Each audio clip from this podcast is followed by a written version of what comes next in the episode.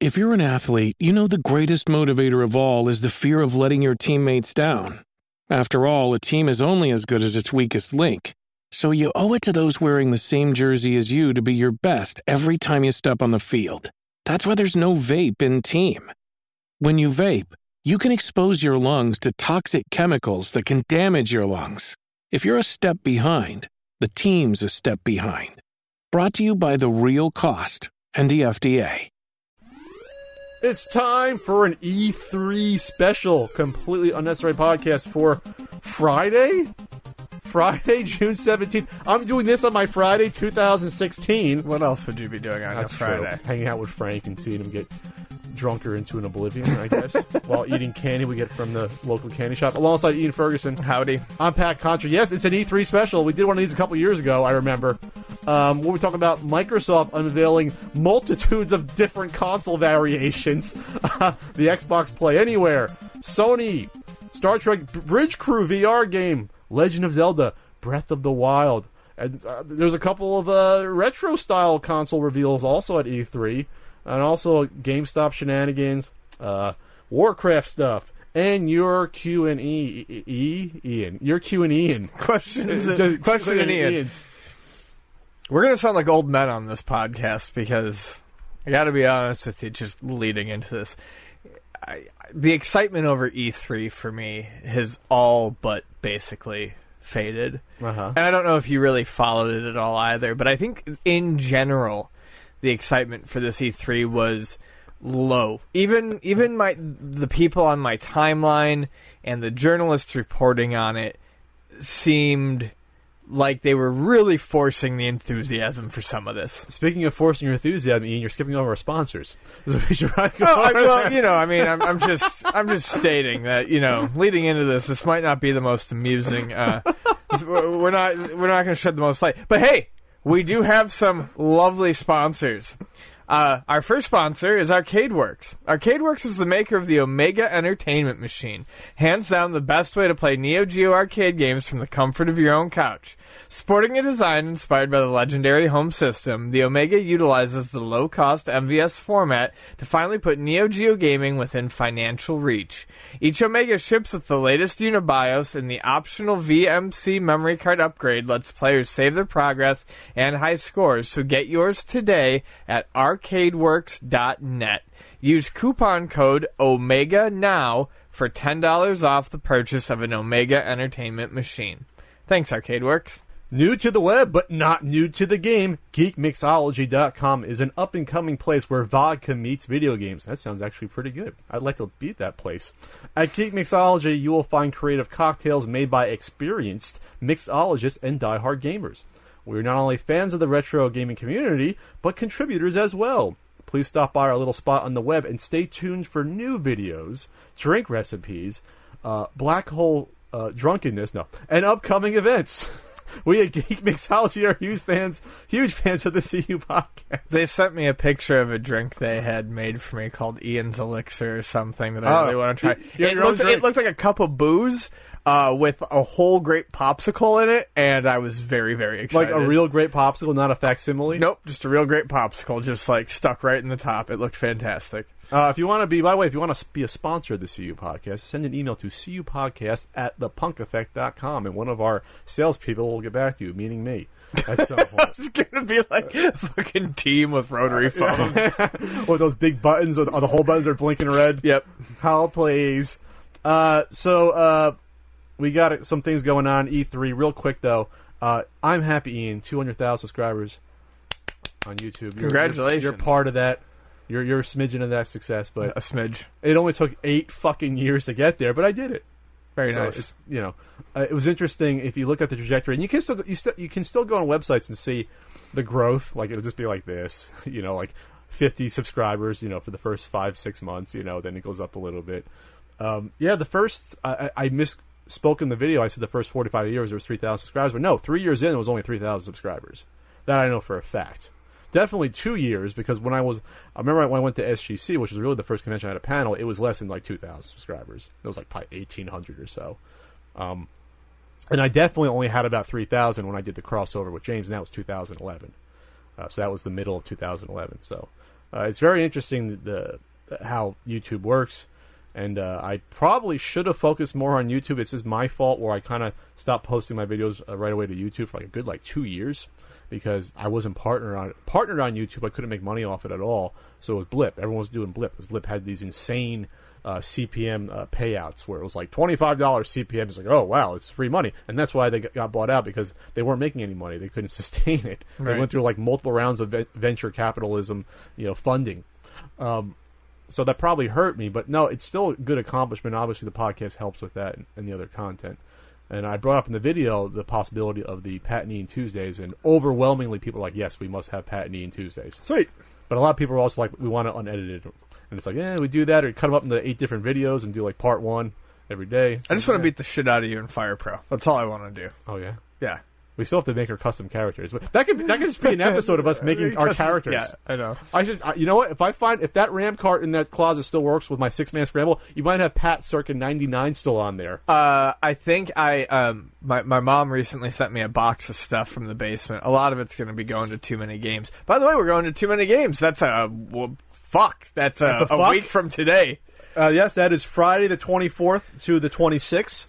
Ian has a shmup shooter. Yeah, don't really know what I'm doing on it, but we're we're gonna we're gonna talk shooters. We're gonna we're gonna play some shooters.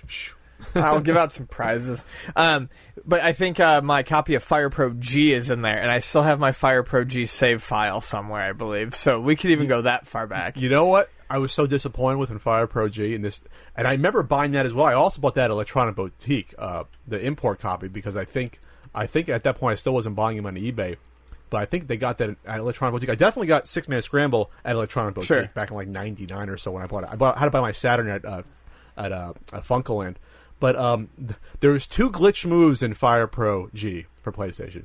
And one, he was my favorite wrestler, Chris Benoit. The Crippler crossface could not end a, end a match in that game. It was one of two Yeah. moves where they fucked it up for some reason, and you can just do it forever, and then but he, no one would tap out, so it was a glitch.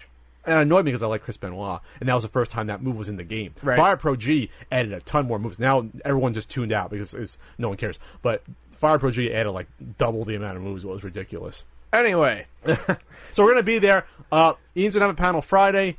Uh, I'm gonna have a panel Saturday, and then we're gonna have a live CU podcast on I think like Sunday around one, something like that. something like that. We'll get out in time. I have a later flight than Ian, but I'm gonna try to get on his flight because we have the same flight, the connecting flight coming back from Arizona. So that's gonna be fun. Also, how about a Comic Con panel? Oh we, yes, we are not allowed per Comic Con rules. We cannot say the day or time because for some reason that's the rules. But we can say that we are going to have a com- uh, Comic Con panel uh, sometime during the four days at Comic Con, which is like July seventeenth or so. This or 20th. makes our e penises huge. yep, yep, yep. Lifting the table up right now. Anyway, Uh, yeah. So it's going to be about, b- b- b- b- b- about retro video games and video game history. What else? With Andre Meadows of Black Nerd Comedy fame, Pixel Dan, who we know and love, and good old James Rolfe uh, of Cinemassacre and Angry Video Game Nerd fame. It's going to be fun. Uh, we we can do giveaways, but you have to like uh, very official. You have to like say what you're giving away, how you be, you will be giving it out. You can't throw it out to the crowd. It's like us throwing out the dum dums. By that's the way, a shame. Pack some dum dums because I still have a lot left for too many games. Seriously, there's a whole. See if we can put someone's eye out this time. Yes, that was probably the best decision at Portland last year. Just chucking them willy nilly. One hit a guy in the chest. I wasn't even looking. I was like, oh shit, that was probably dangerous. Uh, It's a dum dum. and other than that, check out the new Pat the NES Punk video that uh, Ian will never watch. Nope. Uh, Batman v Superman. I got about five digs of Snyder in there though, so it might be worth Oh, it. Might okay. it- I might- might, I might- it might I pique your that. interest. That might Yeah. finally get you over that disinterest uh, NES Punk hump. So E3 came and went. I want to say it was. I think overall, you you you said before the sponsorship sp- uh, portion that uh, people didn't seem that excited. It seemed like there was some there was some manufactured buzz. It was like it was like holy shit, but it was like yeah, there's some cool stuff here. It wasn't like the worst E3. I'd put it like in the middle somewhere. No, it wasn't the worst, but I really do feel like a lot of my friends were trying very, very, very hard to be more excited than they were. Um, and I, I, that's understandable, but I, holding on to this notion that E3 matters, and we'll get to that later, uh, it's over. I, th- I think it's just over. It's over. I, mean, a lot of the stuff people even wanted us to talk about tonight about E3 was stuff from last E3, Like Last and Guardian. the E3 before. And it's just I I don't have anything more to say about it. We can't we can't do a segment on it. E3's gotten to the point where a bunch of uh, two dickwads like us can't even talk about something for three to four minutes because it's been said before. This is not. I mean, E3 used to be your huge info dump every year, and that's what you looked forward to. And now it's all just trickled out year round. Sure. So let's start with Microsoft, and uh, you know, revealing 14 different Xbox consoles. This is the most confusing part of E3. even I think so even far. one of the articles I read was That wrong was- about what what these are. Let's start with the Xbox One S. So the the Xbox One S is you know they did it with the 360 where they had a slim version that came out. Uh, it's the same thing. Xbox One S is basically slim. Yep. Uh, the first version is going to come out in in August. Uh, originally, they said that was going to be a two ninety nine one, but another article I saw said that no, no, no, no. The first version coming out of the Xbox One S in August is going to be three ninety nine. That's going to be the two terabyte hard drive version. Then the later ones that'll be one terabyte and five hundred gigs will be later in December, and those will be be uh, probably two ninety nine and under. So what the hell is the Xbox One S, and will it actually matter? So the Xbox One S is going to have the same exact.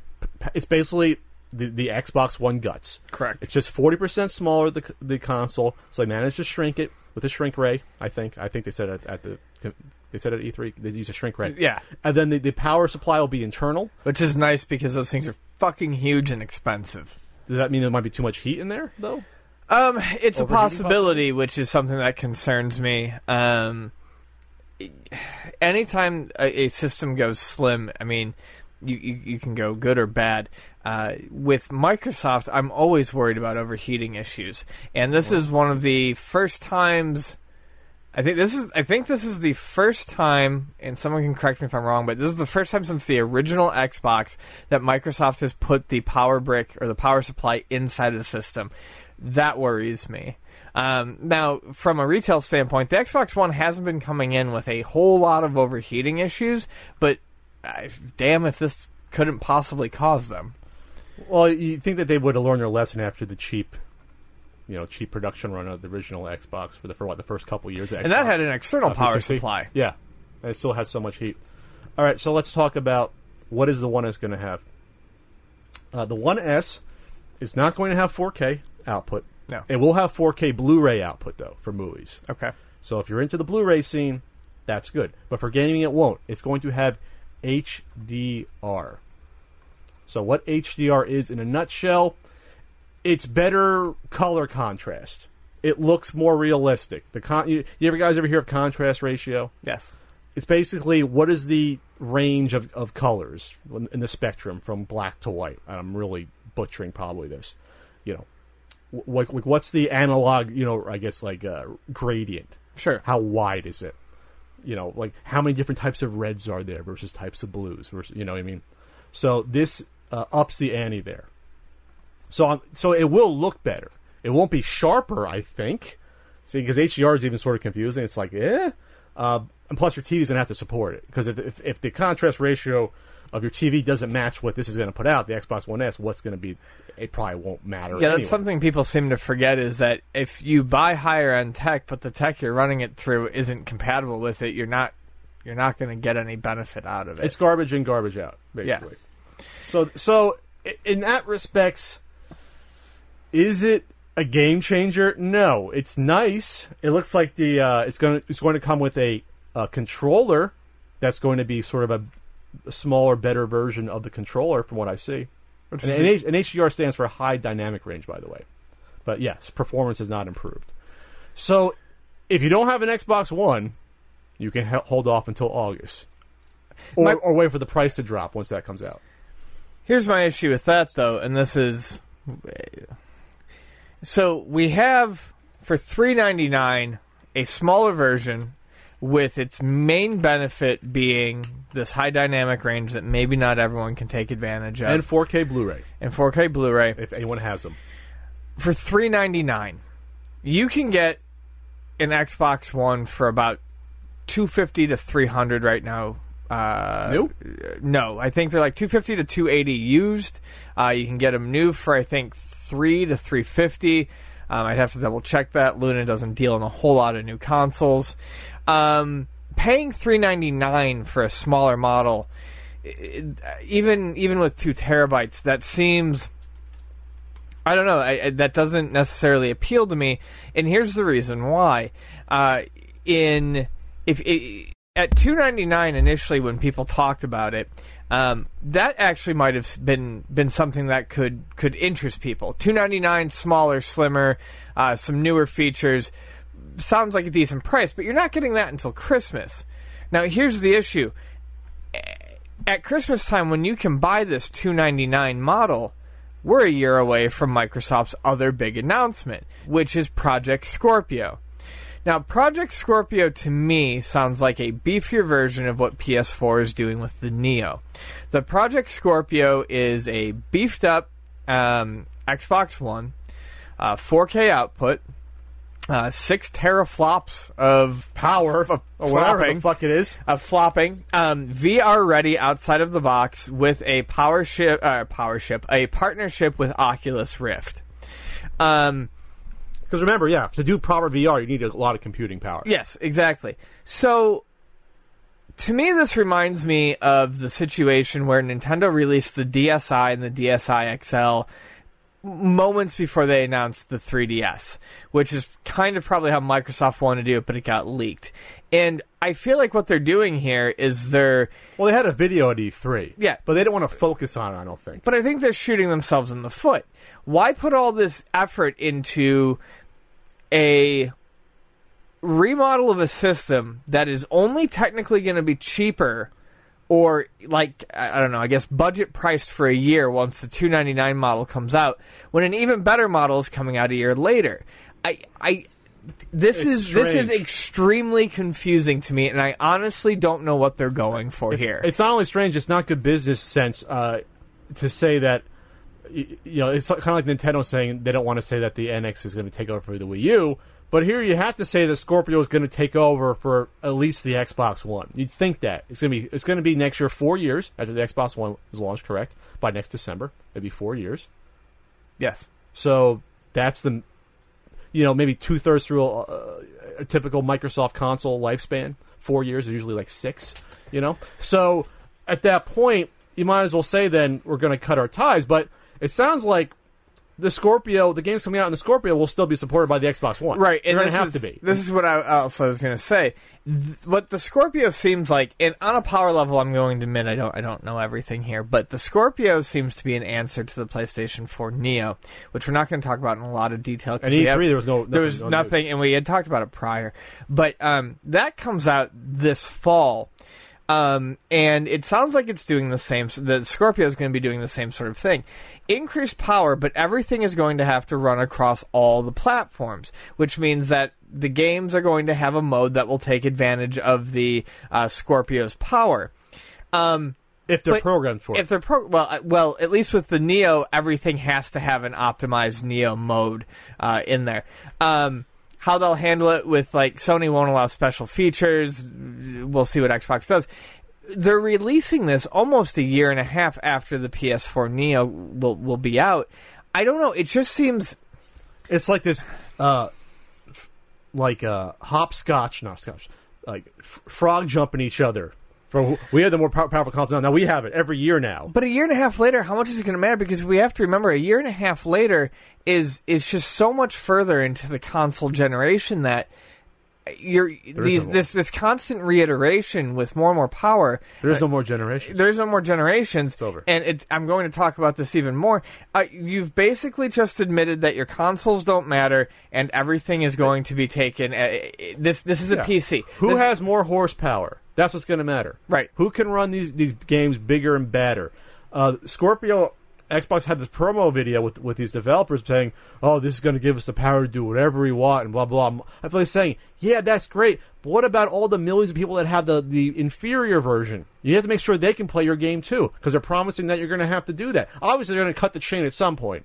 Or cut the chain, cut the wire off, or whatever. Either you've either you uh, effectively destroyed and split your fan base, or you admit that console generations, even if they have the same name, have gone from eight years to two years. But they basically, And- they basically, these Microsoft people basically admitted that it's not about generations anymore. No, I, I well, I know, but that's and that's very strange to me, and and, and for, that that goes into well, we'll get there, but um, I with the cost of consoles, it no longer makes sense. It's like Microsoft is actively with these decisions trying to push people away from consoles so that I don't want to sound like a crazy conspiracy theorist here, but so that they can gracefully exit the console realm and focus on Windows 10. or or they're trying to squeeze as much blood from a stone by doing this, realizing that hey, this could be our last hurrah with the Scorpio. No, I- that's kind of what I'm getting at. Like that- this, this is it. This is it. We're going to push it. We're going to say right now before people can criticize us that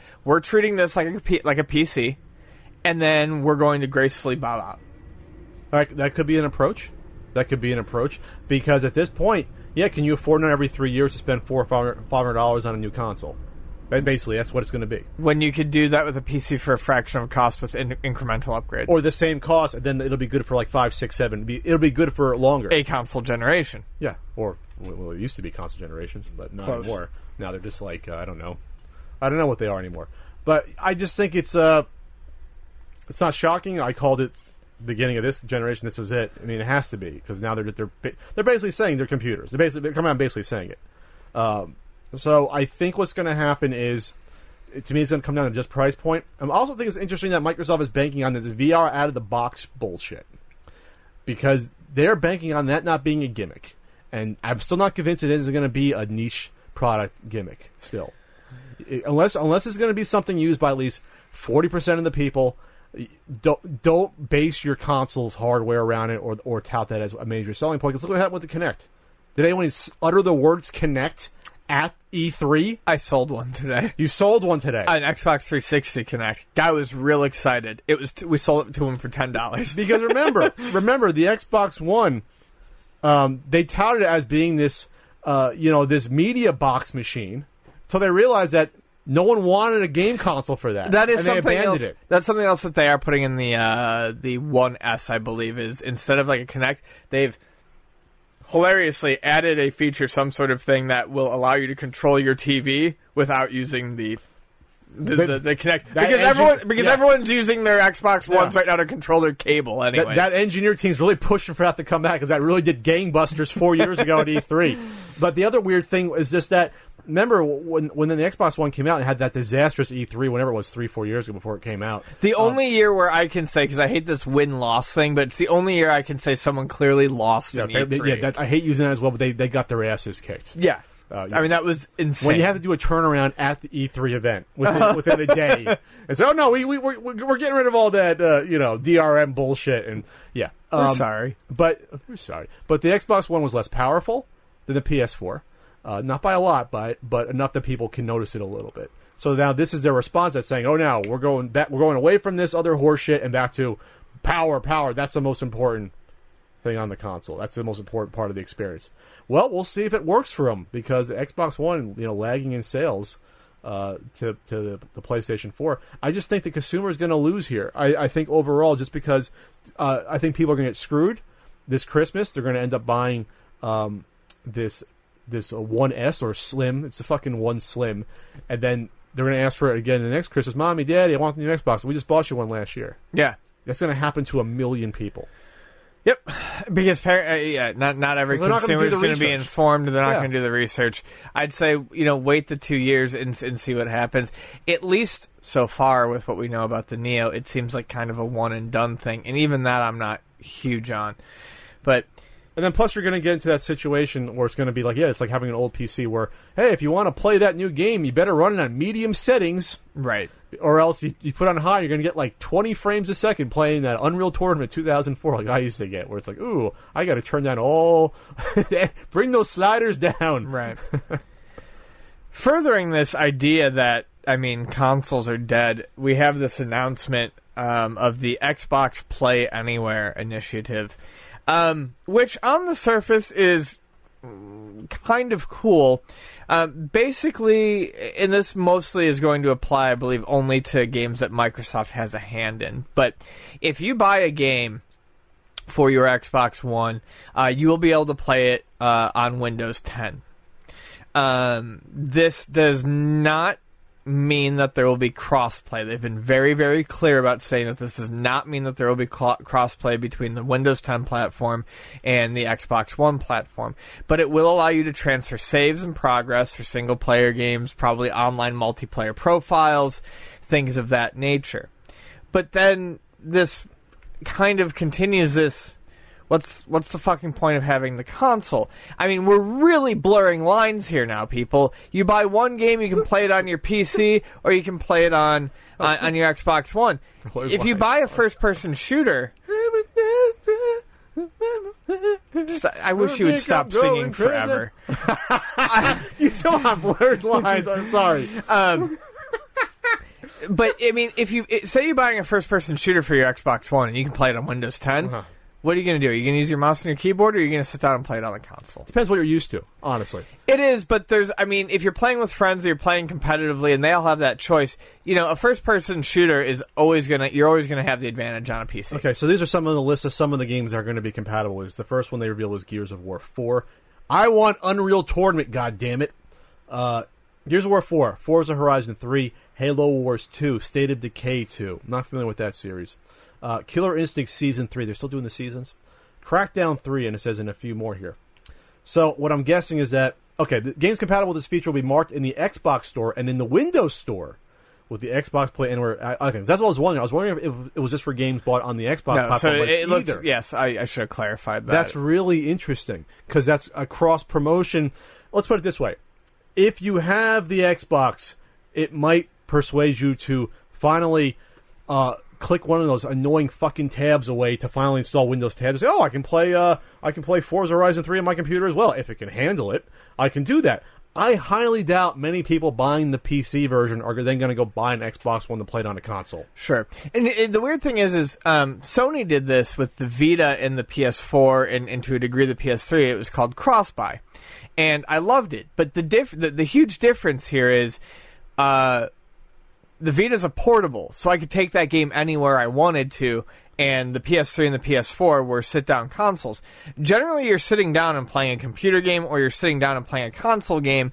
And if you've got a gaming desktop, they're both in the same house. So, I mean, I just this is a neat sounding feature, and I'm not trying to shit on anything Microsoft is doing to make things more convenient for consumers. But once again, I'm not exactly sure how many people this is going to benefit, and it continues to I don't know. It, it, it continues to make it sound like Microsoft is saying the Xbox One is not going to matter in short time. Or at least long term.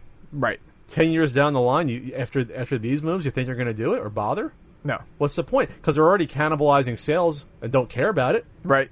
Not to a large degree, but potentially, if you wanted to play the games on both consoles, it, you wouldn't though. I mean, who do, who actually has done that in their life? Probably one percent of people said, "Oh, I like the game on my console. I'm going to buy it on the PC."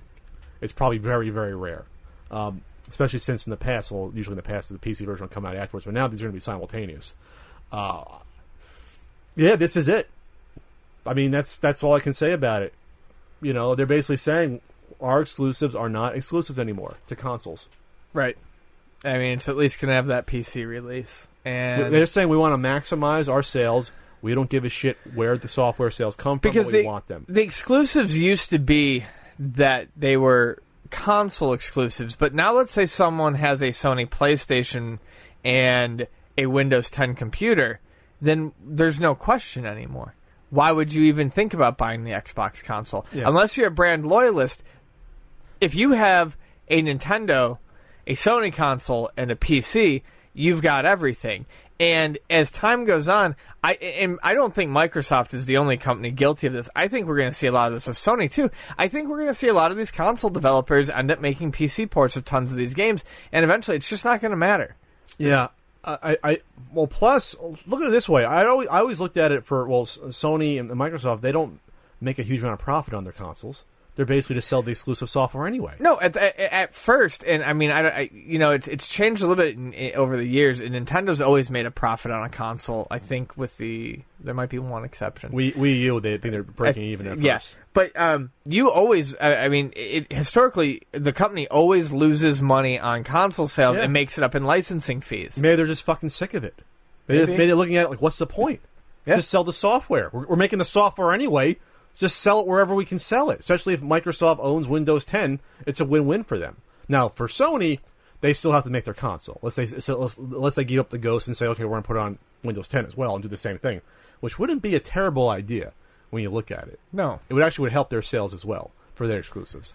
But you might see that in three, four years. You know, but uh, yeah, it's. I'll, I'll say it right now. I haven't been wrong so far in these predictions. I don't think you're going to see a, a traditional uh, Xbox console ten years from now. I think this is it. I, I think It's the gonna- Scorpio might be the swan song for that. How about an interesting VR game that good old uh, LeVar Burton was playing with Jeri Ryan? In, Yeah. in that, in that video. Mhm. Was there another Star Trek guy in there? I, I didn't recognize. There was, and I can't remember who it was, but Seven of Nine was there, and uh, Geordi LaForge was Geordi there. LaForge. Butterfly in the sky. Um, so it's Ubisoft doing a uh, Star Trek VR game. It's going to be a co-op experience for Rift, uh, the Vive, and the PlayStation VR. So you're getting, you know, across there. Right. It's to be four players. It's to be a bridge simulation. I'm assuming this is to pull um, a lot of inspiration from a uh, very hardcore PC game called Artemis, which is a bridge simulation. Yeah. Uh, you often see it at conventions. I've never played it. I've always wanted to. The last convention I did, LittleCon uh, 3 in Buffalo, they had an Artemis setup, and damn did it look like a good time. But Now- I just didn't have a chance to play it. Now that setup, I think, is more robust because you actually have communications as well as uh, captain, tactical, science, helm, Yeah. and um, and engineering. So it actually has uh, six. Right. This is going to have four, Four. stations. So this is going to have captain, tactical, helm, and engineering.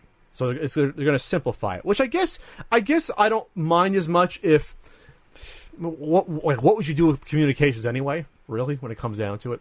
Uh, I, well, I, matter as much? I, I, I think the simplification here is totally warranted because, as cool as Artemis seems, there is that intimidation factor. This, I think, kind of dials down that intimidation factor and will probably get more people interested in it. I want to play this. VR only interests me a little bit, but I think this would be really fun. so it's not just looking around. So you're basically you're in a starship. I think it's not the Enterprise. It's another starship. I forget which one, but it's uh, the Aegis. Yes. uh, starship. I think it's. I think it's. It looks like it looks like the traditional Star Trek, the original series. I think that's what it looks like to me, at least. And you you can look around. Obviously, you can look around at your crew, but it's also touch. It's Mhm. like pu- uh, punching the keys and moving the levers. using the sensors, Using uh, using, using um, uh, the PlayStation Move controllers or whatever Move sensors you have. But in the video, they're actually yeah, they actually have things on both hands, so they're actually moving around. Oh, Okay, well that might be for some of them. I know Yeah. they said they're using Move for PS4, which could be a little bit clunky if you're trying to hit a very delicate button. But um, so I haven't looked at. I mean, obviously, this is probably still in early, early alpha or beta. What's what's going to make or break this is will the individual stations have like what will their roles actually be during missions? Will it just be to follow orders and press things when they're supposed to, or will they actually have to problem solve on their own? Will they be getting their own readout that they have to decipher? Uh, say it's uh, I don't know. Say they get information coming in. Oh, this happened to the to the whole. Uh, we have to figure out how to do it, or just following orders. You know what I mean? What it Just- comes down to is they're going to have to get information about thing about certain things before the captain Exactly. does, so that they can have a meaningful role in the game. if it's just the captain telling them what to do, that's not fun. No, and that's you know I love board games, but there's a lot of co-op board games where it comes down to that. Someone takes on this commander's role, everyone sees everything at the same time, and someone basically plays the game for everyone else. This I would hope is going to be smart enough to avoid that. And yeah, um, you know, someone is going to see something first. Someone's going to see that something is damaged before the captain sees it and makes a suggestion, and then the captain can react to it. But there needs to be there needs to be a very good amount of interplay here, as opposed to just falling in line. Sure, and will the missions just be like uh, like L.A. Noire, where it's just A, B, C, D, where you really don't have free will? You think you do, but you don't. Uh, so hopefully it's like that, where maybe I don't know. I'm thinking of The like, last modern game Pat played, the last one I can reference from six years ago. And besides a Little Mario Kart. Besides my my kicking ass at Mario Kart for those three weeks I played it. Uh, will you be able to explore around on your own to gather data or clues, or not literally data from the show, but you know, I mean, just you know, have some free reign versus punch in these coordinates. We're going to go there. You know what I mean? Is it going to be like playing a space game like Space Quest where you have to punch in to go to that specific planet? You can't go to another planet, or else you, you know you can't do it. You Yeah, know it'll be mean? interesting to see if it's just a situational combat simulator or if it lets you do some exploring. Either way, um, It'll be a good start, though. Either way, of all the VR games that have kind of been mentioned, this one strikes me as being Yes. potentially the most interesting. because this one is like the fantasy of a lot of people. Well, in, in, in, in, as far as VR games go, um, with head tracking and things, this is one where you're going to need some quick reflexes. You need this to feel natural to be able to to interact on the fly. Whereas, um, you know, I, if you had this in a controller, especially if you're looking at like a keyboard, like on a Star Trek ship, uh, a controller is going to be an absolute nightmare to play this game with. So I feel like the VR aspect of this is not tacked on, but actually necessary. Our pal Chris Kohler at Wired uh, spoke about playing the game. He said he saw the potential. He'd like to be more challenging. And he said he saw one interesting moment. At one point, another player wasn't sure what to do and turned her palms up in exasperation while staring at the console because because she had whatever trackings on her hands. He saw her do that. Oh, He saw it like this. that's pretty cool. So that's pretty cool. Yeah. He said I looked over and saw her do what I what I do the, what what do I do pose clearly mimicked in the virtual world since the Oculus and the touch controllers were tracking our head and hand movements. You could visually interpret the emotions of a real person in virtual space. That's pretty cool. Yep. That's really cool. Yep, I think that's very neat. Now, if you could go to the uh, the captain's room and have some Earl tea, maybe and relax. I love Earl Grey.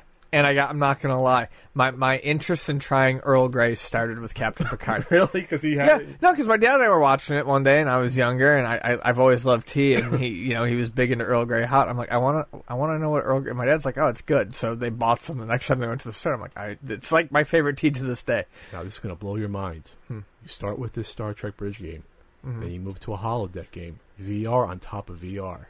Uh, Yeah. and you can die Ooh, that, both ways. Oh, I'm going to buy that day one. Let's do it. All right. So let's talk about some of the uh, see- some of the other stuff that was seen that's kind of big that, that at least interested me. Um, Hideo Kojima and uh, Norman Reedus are back together again. Sadly, we're lacking Guillermo del Toro. Uh, while del Toro did say that he had interest in doing a game with uh, whatever uh, Reedus and Kojima did next, guy's a director and a writer. He's probably got a lot. He's going got projects. Yeah, he's got Is he doing Pacific Rim 2 probably right now? Probably. He's got stuff on his plate. Um, so the game that uh, they debuted was called Death Stranding, and while not much is known about it, I can tell you one thing: it looks like a Hideo Kojima game. Um, absolutely. Uh, it's got a naked Norman Reedus. Uh, Oh. holding a baby with what looks like an electronic umbilical cord. And then the uh, the baby disappears, and you start seeing these black handprints everywhere. There are like dead fish and crabs all over the beach, and there are people floating in the sky. And you can clearly see what looks like a C-section mark on uh, Norman Reedus' stomach. Ugh. So I don't know if he was pregnant or what. Um, a, it looks interesting. He wakes up with uh, some sort of electronic handcuff or something on him. Yeah. like. And it looks.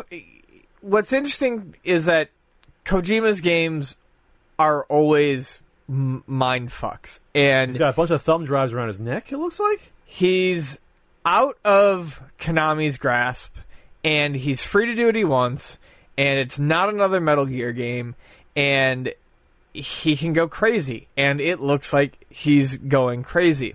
What's interesting to me is I want to know. I was ready to sing Prince, by the way. Thanks. I'm glad you did it. Um, I'm curious to know as to how much of his ideas from PT are going to um, make Carry the over. transition to this because it's not like they own his thoughts and ideas. But this does not look like anything we ever saw in PT. However, there still is a mysterious baby yeah, that goes by the way, disappearing. it's not a C-section. It's like a whole abdomen fucking cut across Yeah. like that. So something got ripped out of him. so um there uh, so i want so what I'm curious as to how much is going to carry over. And all I can think of so far is, you know, uh, there was that baby in the s- that like fetus in the sink that talks to you in the PT demo. So it'll be interesting for me to see what happens. But the uh, the trailer and I'm going to talk about this a little bit more later as well. We're seeing a return to atmosphere in in games, and this is very exciting to me. And I don't just mean we're accurately recreating a war torn area or um, you know the the even uh, you know the streets of London. Um, we're it looks like we might be creating interesting new worlds here, and I very much want to see what happens with this. I'm I'm glad that it sounded like Norman Reedus was pretty upset when the whole. Oh, he was super fucking bummed. I'm uh, so happy he's, he's back out. That was like a year ago already. Yeah. a little over a year ago. He really Yeah. wanted to make a game with Kojima. Actually, it was, was like February 2015, I think, where that fell through, or March, something like that. April. It uh, somewhere around it was there. like two months after the trailer came out. I was like, "Oh, sorry, Yeah. we're not doing it anymore." Kojima, bye, get out of here, asshole. Mm-hmm. We're taking your name off Metal Gear. because we're a bunch of fucks. Um, Death Stranding, no release date. I'm gonna probably say late 2017, probably. Yeah, I would Uh, say so probably at the They're, they're probably just starting this up. They, you know, mo- they got to do motion capture. They did, they did show them. I'll tell you this: the graphics, like for the facial capture, it's pretty damn good. We're past that uncanny valley stage where they- we're they we're getting there. We're getting Like, there. like, he's like when he's crying, like holding. yeah, there's definite shots where I'm like, Like, okay, that's yeah. Uncanny Valley, and then there are definite shots where I'm like, I'm looking at Norman fucking Reedus naked holding a baby. Yeah.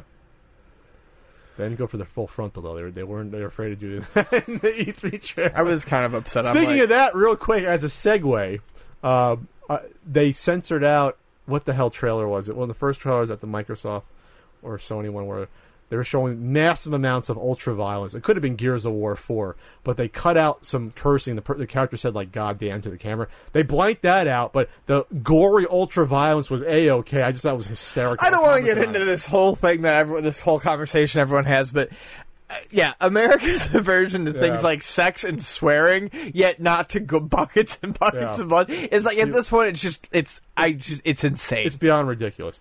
Well, they even have little Norman Reedus' little like little like mole there too, like on his face, like it's it's him. Mm-hmm. So yeah, this is interesting. Um, we'll we'll see what's going to happen. Obviously, with this, I'm just glad that the, the, the games get made. Del Toro maybe he'll have some input on the side. Who knows? You know, he make it. he They'll get some of his together for tea. for tea. He'll just they'll they'll Skype together and throw ideas back and forth, right? keeping up on the theme, and, and, and this is where I really wanted to talk about atmosphere. Um, Resident Evil 7 was announced, and I, I've been an off and on fan of Resident Evil. Um, the the first three games were games I always wish I could have gotten into, but the controls killed me. Resident Evil 4 I really liked, and then by the time 5 hit, I was like, I don't, I have no interest in this anymore. 6 looked like a bag of crap. Um, Resident Evil 7 was uh, the, the trailer was debuted, and there is a playable demo up on the PlayStation 4 right now, which sadly I have not had a chance to get to. As a matter of fact, I might do that when I get home. Um, it's going to have VR support, and the idea of horror games with VR support is, uh, well, that's that's a pants crappingly good time right there. Um, but it looks like a, a, a, a sort of return to Resident Evil's roots. Um, the atmosphere that's shown in the trailer is very, very eerie, very um, horror movie, and dare I say, uh, very PT. Very much PT. Um, Slash Silent Hills, which is what that was. Right. Which was Kojima and Norman Reedus. And So- this th- this is good. I think this is good for a couple of reasons. Um, one, like I said, uh, we're we're not we're no longer. It looks like they're no longer trying to take a horror game and turn it into a war game, which is basically what they did with five and six. Um, it looks like they're realizing that they lost a lot of fans and disenfranchised a lot of people Yeah. by doing It so. went from horror survival to just we'll just shoot a thousand people. And the other good thing here is by going back to this old style, focusing on atmospheric horror, um, it shows that there might still be companies, granted fueled by money and desperation, uh, but there might still be companies that are willing to uh, stop no longer pigheadedly pushing forward with what they think is best and actually listening to what the consumers want. Because you can't let every decision be guided by a loud minority, but when sales figures in overwhelming backlash is telling you that you're doing the wrong thing, you cannot go Konami on this and keep pushing in that direction and just say, fucking take it. You have to kind of step back and go, okay, this isn't working with the Resident Evil direction. We need to focus more on this being a horror game again. This is a genre that is sorely lacking these days. There's not many. And we, I mean, Capcom with, with Resident Evil kind of created that genre on the console. It's, it would be a very welcome thing for them to be kind of the company to really bring that back. What I think is interesting that this is uh, in first person. Yes. So it's the first Resident Evil game in first person. If you don't, if you don't count the rail shooters, which I'm talking about the real Resident Evil games. which by the way is also um uh, harkens to PT because uh, PT slash Silent Hills was first person as They, well. they got inspiration. I don't. I honestly don't care if they did. No, neither do I. I don't You know, care at all. this I, it. as a matter of fact, I, take all the inspiration from it. I want to see good horror games. They're probably like, hey. K- Konami, you're not going to do it. Fuck off. Right, exactly. We're going to do it. And you can't stop us because we already have our own horror franchise that we've let go to shit, so we can reinvent it with uh, the idea I- that you didn't, you know, see through to completion. So is this? They mentioned there's a newspaper that says something about ghosts. So is this going to go off the beaten track of the story, or is it still going to be just zombies? I'm guessing it's still going to be zombies. Well, well, that's the problem. It hasn't been zombies since part four. Um, Oh, that's right. And Part that's four really was- what's kind of pissed off. Not only not only the gameplay changes in five and It was six, the but the virus, fact yeah. that they very much changed. Well, it was always a virus, but they very much changed what the enemies were and what the focus of the game was. And this looks like it could kind of dial all that back. It, it almost, without knowing a whole lot, without with just seeing the trailer, it's almost like this could be a reboot without an actual resetting of numbers or you well, know it's the seven. statement. It's seven. It says Right. biohazard, which is the Japanese name. Right. So it can mean anything. But maybe it just starts slow and builds up to killing a guy with a chainsaw like they have in every single game, which always terrifies me. Oh, that was horrifying in part four Oh yeah, that was 'cause that got me one time. I was like, yeah, that's kind of gruesome. They don't Yeah. need that to be that. Yeah, because it hangs up on your neck a little bit before it goes clean through. Yeah, I don't need the description. I don't need to see. I don't need that. I can take a lot of that stuff, but I just don't. Yeah. Anyway. So all right. Um. So does this have a release date set? I don't believe so. So Um, gonna Ja- uh, oh, with VR, January 2017. Oh, okay. So, So not so far away. So that'll be before Naked Norman Re- Reedus, most likely. Yeah, yeah, it seems like it will be. Damn it! Damn it! I want a naked Norman Reedus first. You want to talk retro? Yeah, let's talk a little retro. Let's talk a little weird retro hybrid. Um, We covered this on the podcast before. The Hyperkin Smart Boy. It was April Fools And in 2006 of 2015. and uh, it was actually confirmed by Hyperkin to be in production, and we reported on that, and everyone gave a shit saying that we were still falling for an April Fool's joke, and here we are. It's actually coming out. Um, what's So- different about it? Well, this- let's, let's back up. What is this device? So what this is is it's a cradle for your smartphone. Now initially it A was said to be yes, initially it was said to be iPhone, Android. Right now they are simply stating Android only, which I think made sense to us all the way from the beginning because the iPhone was far too locked down to really allow for this sort of thing.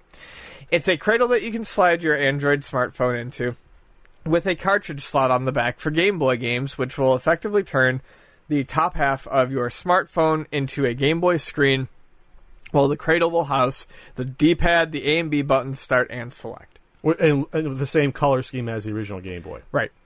Um, this is a nifty, neato bit of uh, bit of tech, uh, but I'm wondering. I'm still wondering what the market for is here, because if you still have to buy cartridges, which is good. I, I mean, I guess you can't really. I mean, even though my stance on emulation is pretty soft, and so is yours, you can't exactly have. I mean, just you, you can't release a system that is for emulation only. You get legally shut down. Um, so price point's going to be a big deal here because yeah, your smartphone's going to give you a nice crisp picture and it's going to look good. But what's the cost of the Smart Boy? What's the cost of the Smart Boy going to be compared to a um, Game Boy Advance SP, which is already backlit and does more than what this is going to do. It does Game Boy Advance as well. Uh, yeah, because it goes Game Boy Advance as well. You can argue space things, but you know what? You're not always going to have the Smart Boy on your phone, so you're still taking up extra space. So the Smart Boy plus your phone is really no different than your SP plus your phone, which leads me to believe that this is going to sell solely on whiz bang factor, and we're going to see a lot of these trying to come into the store used. And I, it- this is going to be something you're going to see on like one of those. Uh, what the hell was that? What was that website that would do like those one day geek sales? Where Think Geek. no, no, no, it was, it was that it was like a like a Mojo or something. It was a. It was Oh, okay. I think I, about? Yeah, I just don't I haven't it. heard of it in like three, four years, but it was like, oh, buy this. You got you got one day to buy this. It's like eighty percent off, and then like everyone buys it and throws it out the next week. Right. This is what this is gonna. This is where this is gonna be sold. Yeah. Where people are gonna buy it. because anyone in the retro uh, gaming world that is gonna play Game Boy games, like you said, this will be the last choice I go to, unless this is like twenty bucks or less. Unless this is cheaper than getting a real alternative, buying your own Game Boy Color, or buying, like you said, like buying an SP. Why would you get this? Ever? Yeah.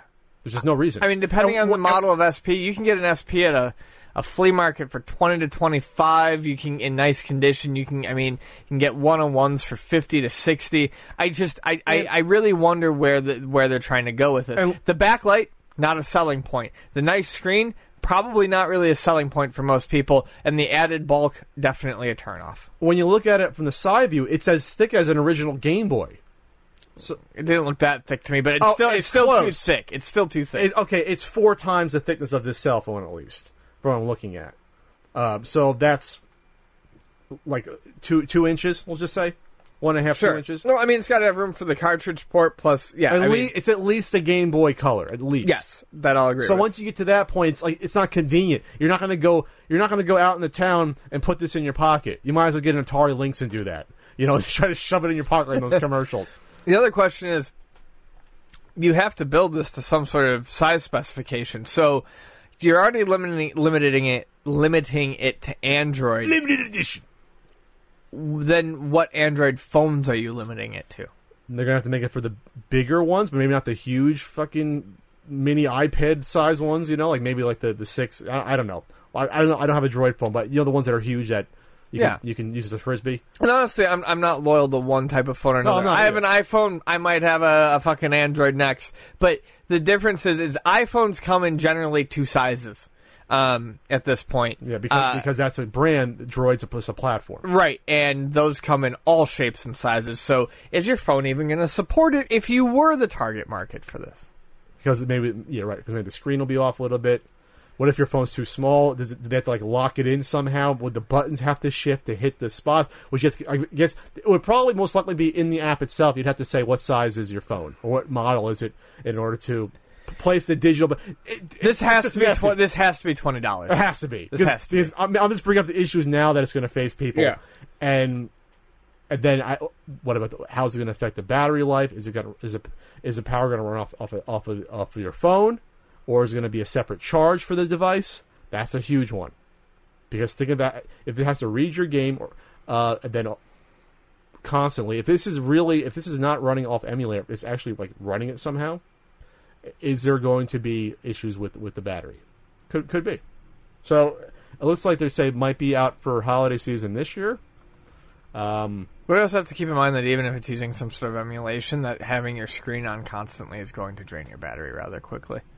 Oh, absolutely, especially if it's gonna be bright, Yeah, like a backlit. If you're gonna if you're gonna emulate a backlit uh, GBA SP 101, oh, absolutely, You- you'll cut it in half. Mm-hmm. I know, but I know that on Droid phones and even on an iPhone, I have the iPhone uh, what four? It's it's uh, it's gotten a lot better. I have Sure. four. No, I have the six. you have a six. I I have have a six. I have a five. I originally had the four. All right. Really, the only thing that we could talk about Nintendo showing off at E3 at their Treehouse uh, live streaming event, since they didn't do a traditional uh, conference, they stopped doing those. Legend of Zelda: Breath of the Wild. So this is a open world Legend of Zelda game in third person, like most of the games you've seen on the console in the past Nintendo consoles the past twenty years, besides the handhelds. It looks very interesting to me. The art style. Let's start with the art style. Absolutely gorgeous. Yeah, it's it's it's, it's very very pretty. beautiful. So it's sort of cell shaded ish, but not entirely. You could say like it's like it's like semi cell shaded. Is that safe to say? I don't know if I'd c- even call it cell shaded, but it's just it, it's interestingly contrasted the colors.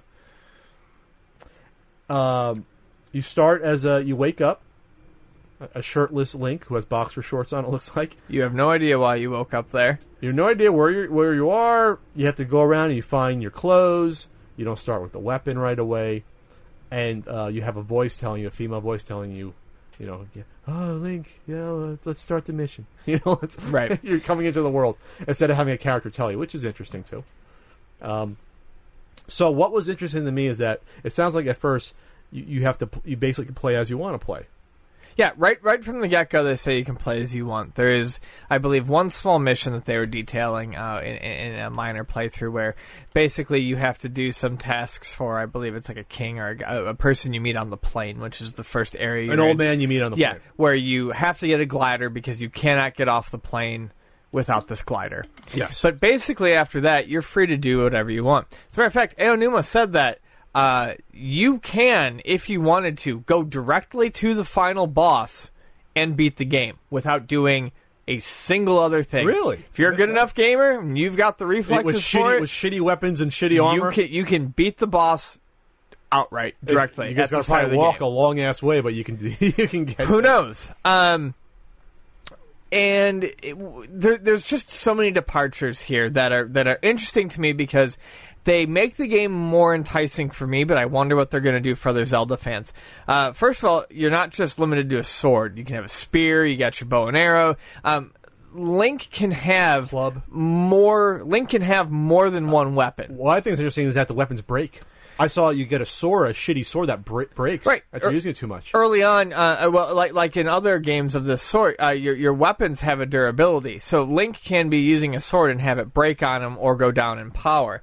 Um, there is crafting in this for clothes and armor. Um, for one of the first times I can really remember in a in a in a Zelda game, I mean, it, it- there was a there was a, a a shot of him making some pants, and you, I mean, you could see your armor stat going up. Like it, it showed like what would happen if you equipped these pants.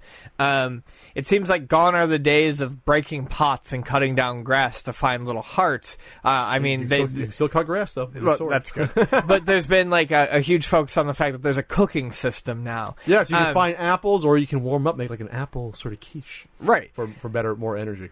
This is a mix of the traditional, well, well the modern Western style RPG and uh, a, a Japanese hack and slash action adventure like like The Legend of Zelda. Um, and I wonder if this is going to turn some people off. Now, everyone's enthusiasm for it seems pretty high, and I gotta say, this is probably the most excited I've been for a Zelda game in quite some time.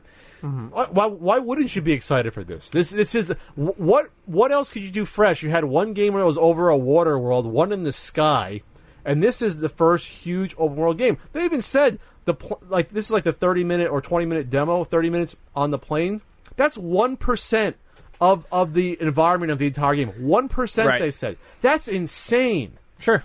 That's like means like it'll take you probably eight hours to walk across the game. Well, I mean, they always say these things and they always blow them out of proportion. Well, you get horses and find- and, it ends up taking two hours or an hour and a You half. You find a canoe and you automatically go across. Right. You find a warp somewhere. But uh, I mean, they're they're definitely plotting this out to contend with the likes of games like the Elder Scrolls series. Yeah, Sky- people are saying, "Oh, this is like Skyrim." It's like, what? so? Well, it's it, it's not yeah, sure. It's like Skyrim. It's also like every Western RPG since the Apple II days, where you basically have free reign to do whatever the hell you want.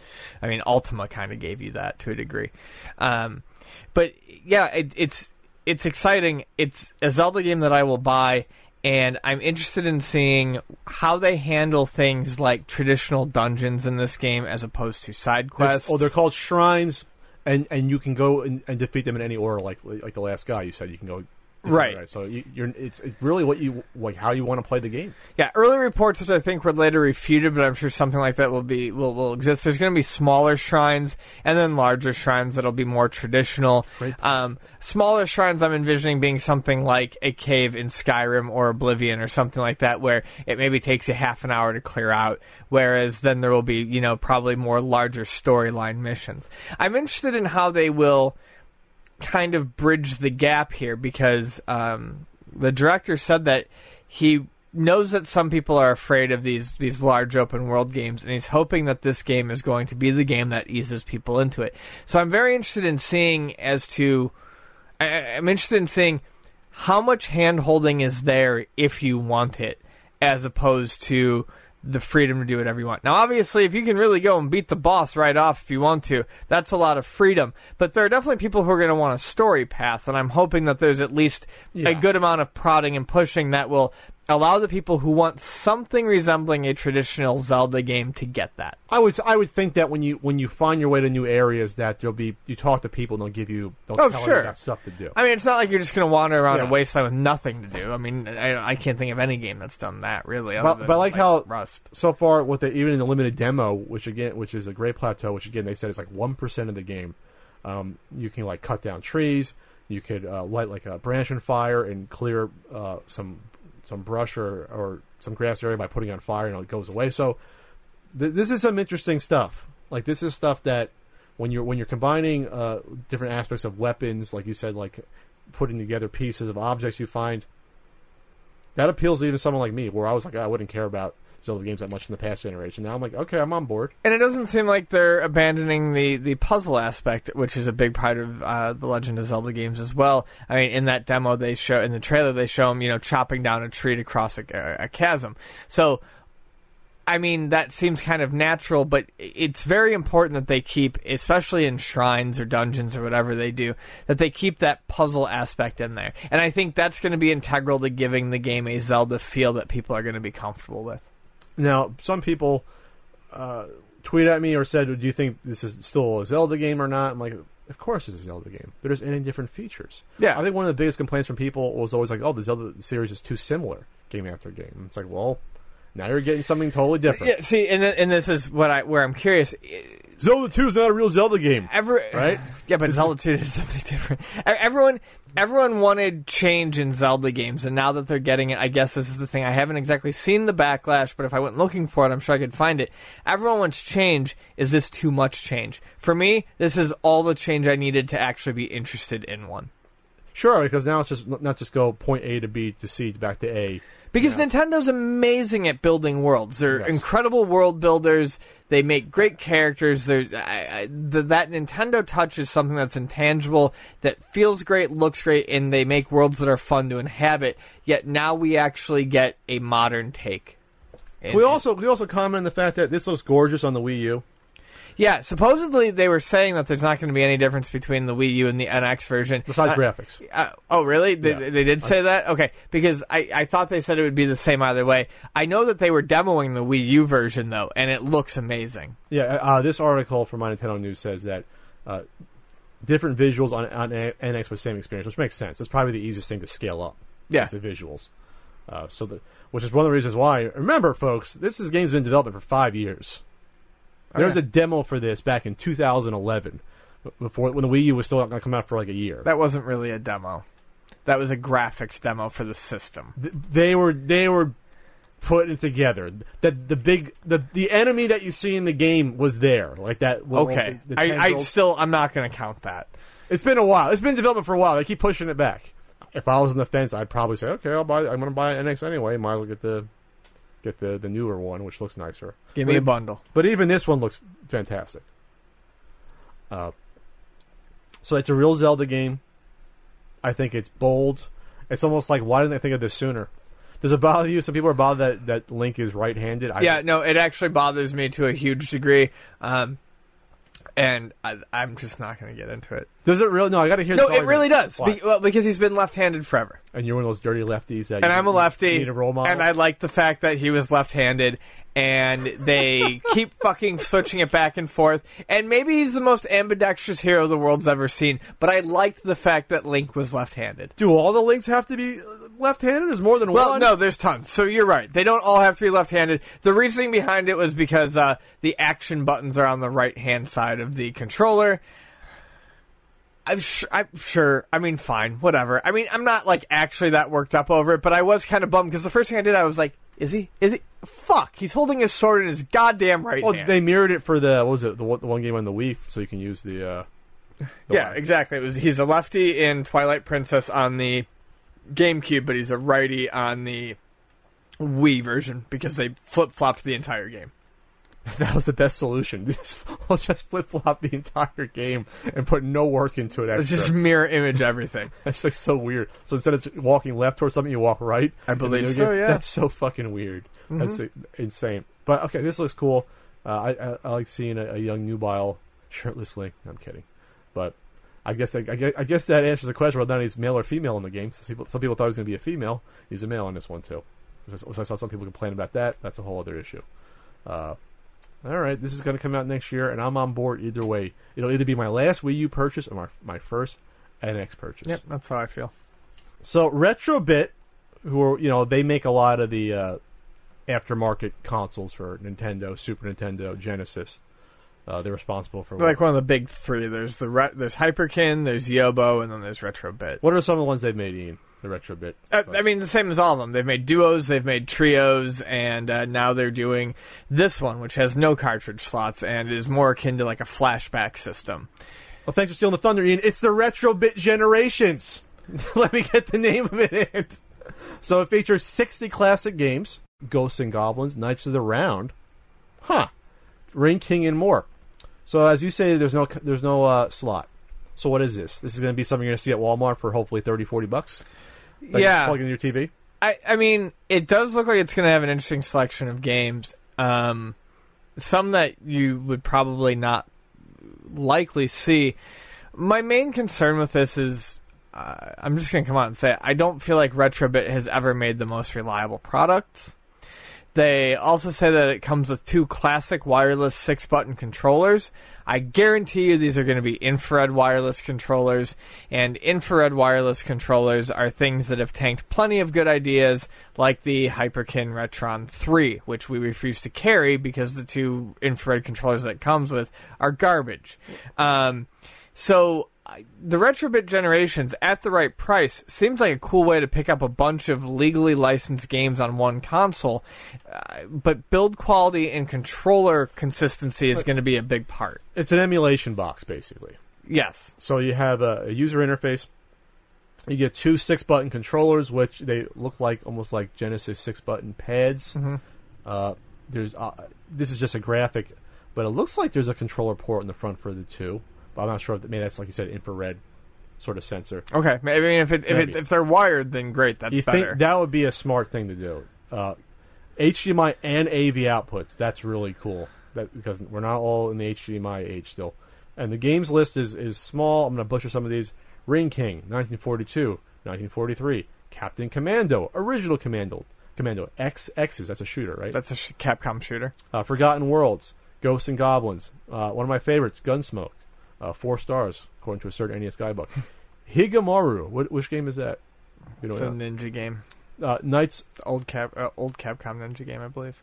Is that the one where you're overhead and you, you it's overhead sort of you can you throw stuff? I, And before I throw myself under the bus by getting it Okay. wrong, I'm just gonna say I don't remember. but this is a, here's some cool ones. Knights of the Round, That's huge. excellent beat 'em up. Mercs, excellent run and gun, Gun shooter, shooter. that you usually don't see anywhere. I, I can't remember a port in any system off the top of my head. Uh, might be on one of the PS2 Capcom classics. but never came out on its own though. Uh, Genesis. It wasn't Genesis. Okay, it Yeah. was. Oh, I, I probably own it. Sidearms, SonSon, uh, Varth Operation Thunderstorms. Never heard of that, and more to be announced. That's a very promising list because you have some classics, you have some more esoteric ones, uh, and plus you have some ones that would cost you an arm and a leg if you bought them for like Super Nintendo. Like if you went out and tried to buy Captain Commando on its own or bought Knights of the Round, you're you're getting to some serious cash at that point. So the question with this, though, for me is, these are kind of deep cuts. The people who are going to be interested in these games are the same type of people who can Raspberry Pi an emulation box, Sure. or who are uh, already Okay, emulating. I don't think these are super deep cuts. I think some are deep, but but, but even casual people probably heard of Ghosts and Goblins. You'd think. Sure, but you know, when you see the Atari flashback, people instantly think of things. When you see the Genesis with a cartridge slot and 80 games, and you see Sonic the Hedgehog right up front, your, your nostalgic juices immediately get flowing. I'm not so sure that that's the exact same sort of response that's going to happen when people see when when when the average consumer sees Knights of the Round and but, Mercs. but but sure, but this is a list only of fifteen of the sixty of the sixty games. and most of these are uh, Capcom. Correct. There's not a lot. Oh, well, King, Ring King's Data East. but published by Data East. I think uh, I- what, Or it- what, published, what, what it looks like is actually because Double Dragon's on there too. That was Technos, uh, but I believe published by Data East in certain territories. So I'm, I'm, I'm interested in how that's going to handle. I think I think it might be Data East published games and Capcom published games is how they're well, going to handle it. Well, it says the developers that brought you the Double Dragon series. So I, I don't know if they're going to be included. so, well, the developers would be Technos.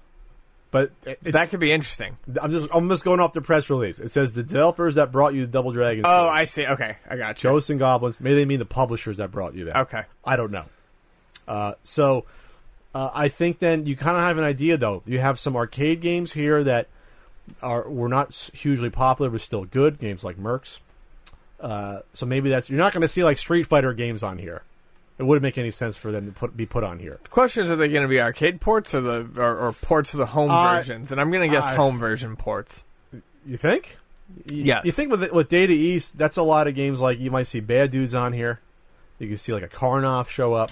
True. For that, you probably have to go with the arcade ports because the you know would you want to play the NES version of Bad Dudes ever in your life again? No, and and the the version of Karnov is not much better. How many stars did you give Bad Dudes? Ian? He reviewed that. One. I don't know, probably two. That's probably fair. Um, uh, I I would think these would be the arcade version. That'd probably be easier for the, with the rights versus. Okay, fair enough. But uh, and plus, we, I, it comes down to this. Is what it comes down to. This is a really good. This is a very promising list to start off with. Uh, so already I'm interested just in seeing what the rest are going to be. Uh, price point. Price point.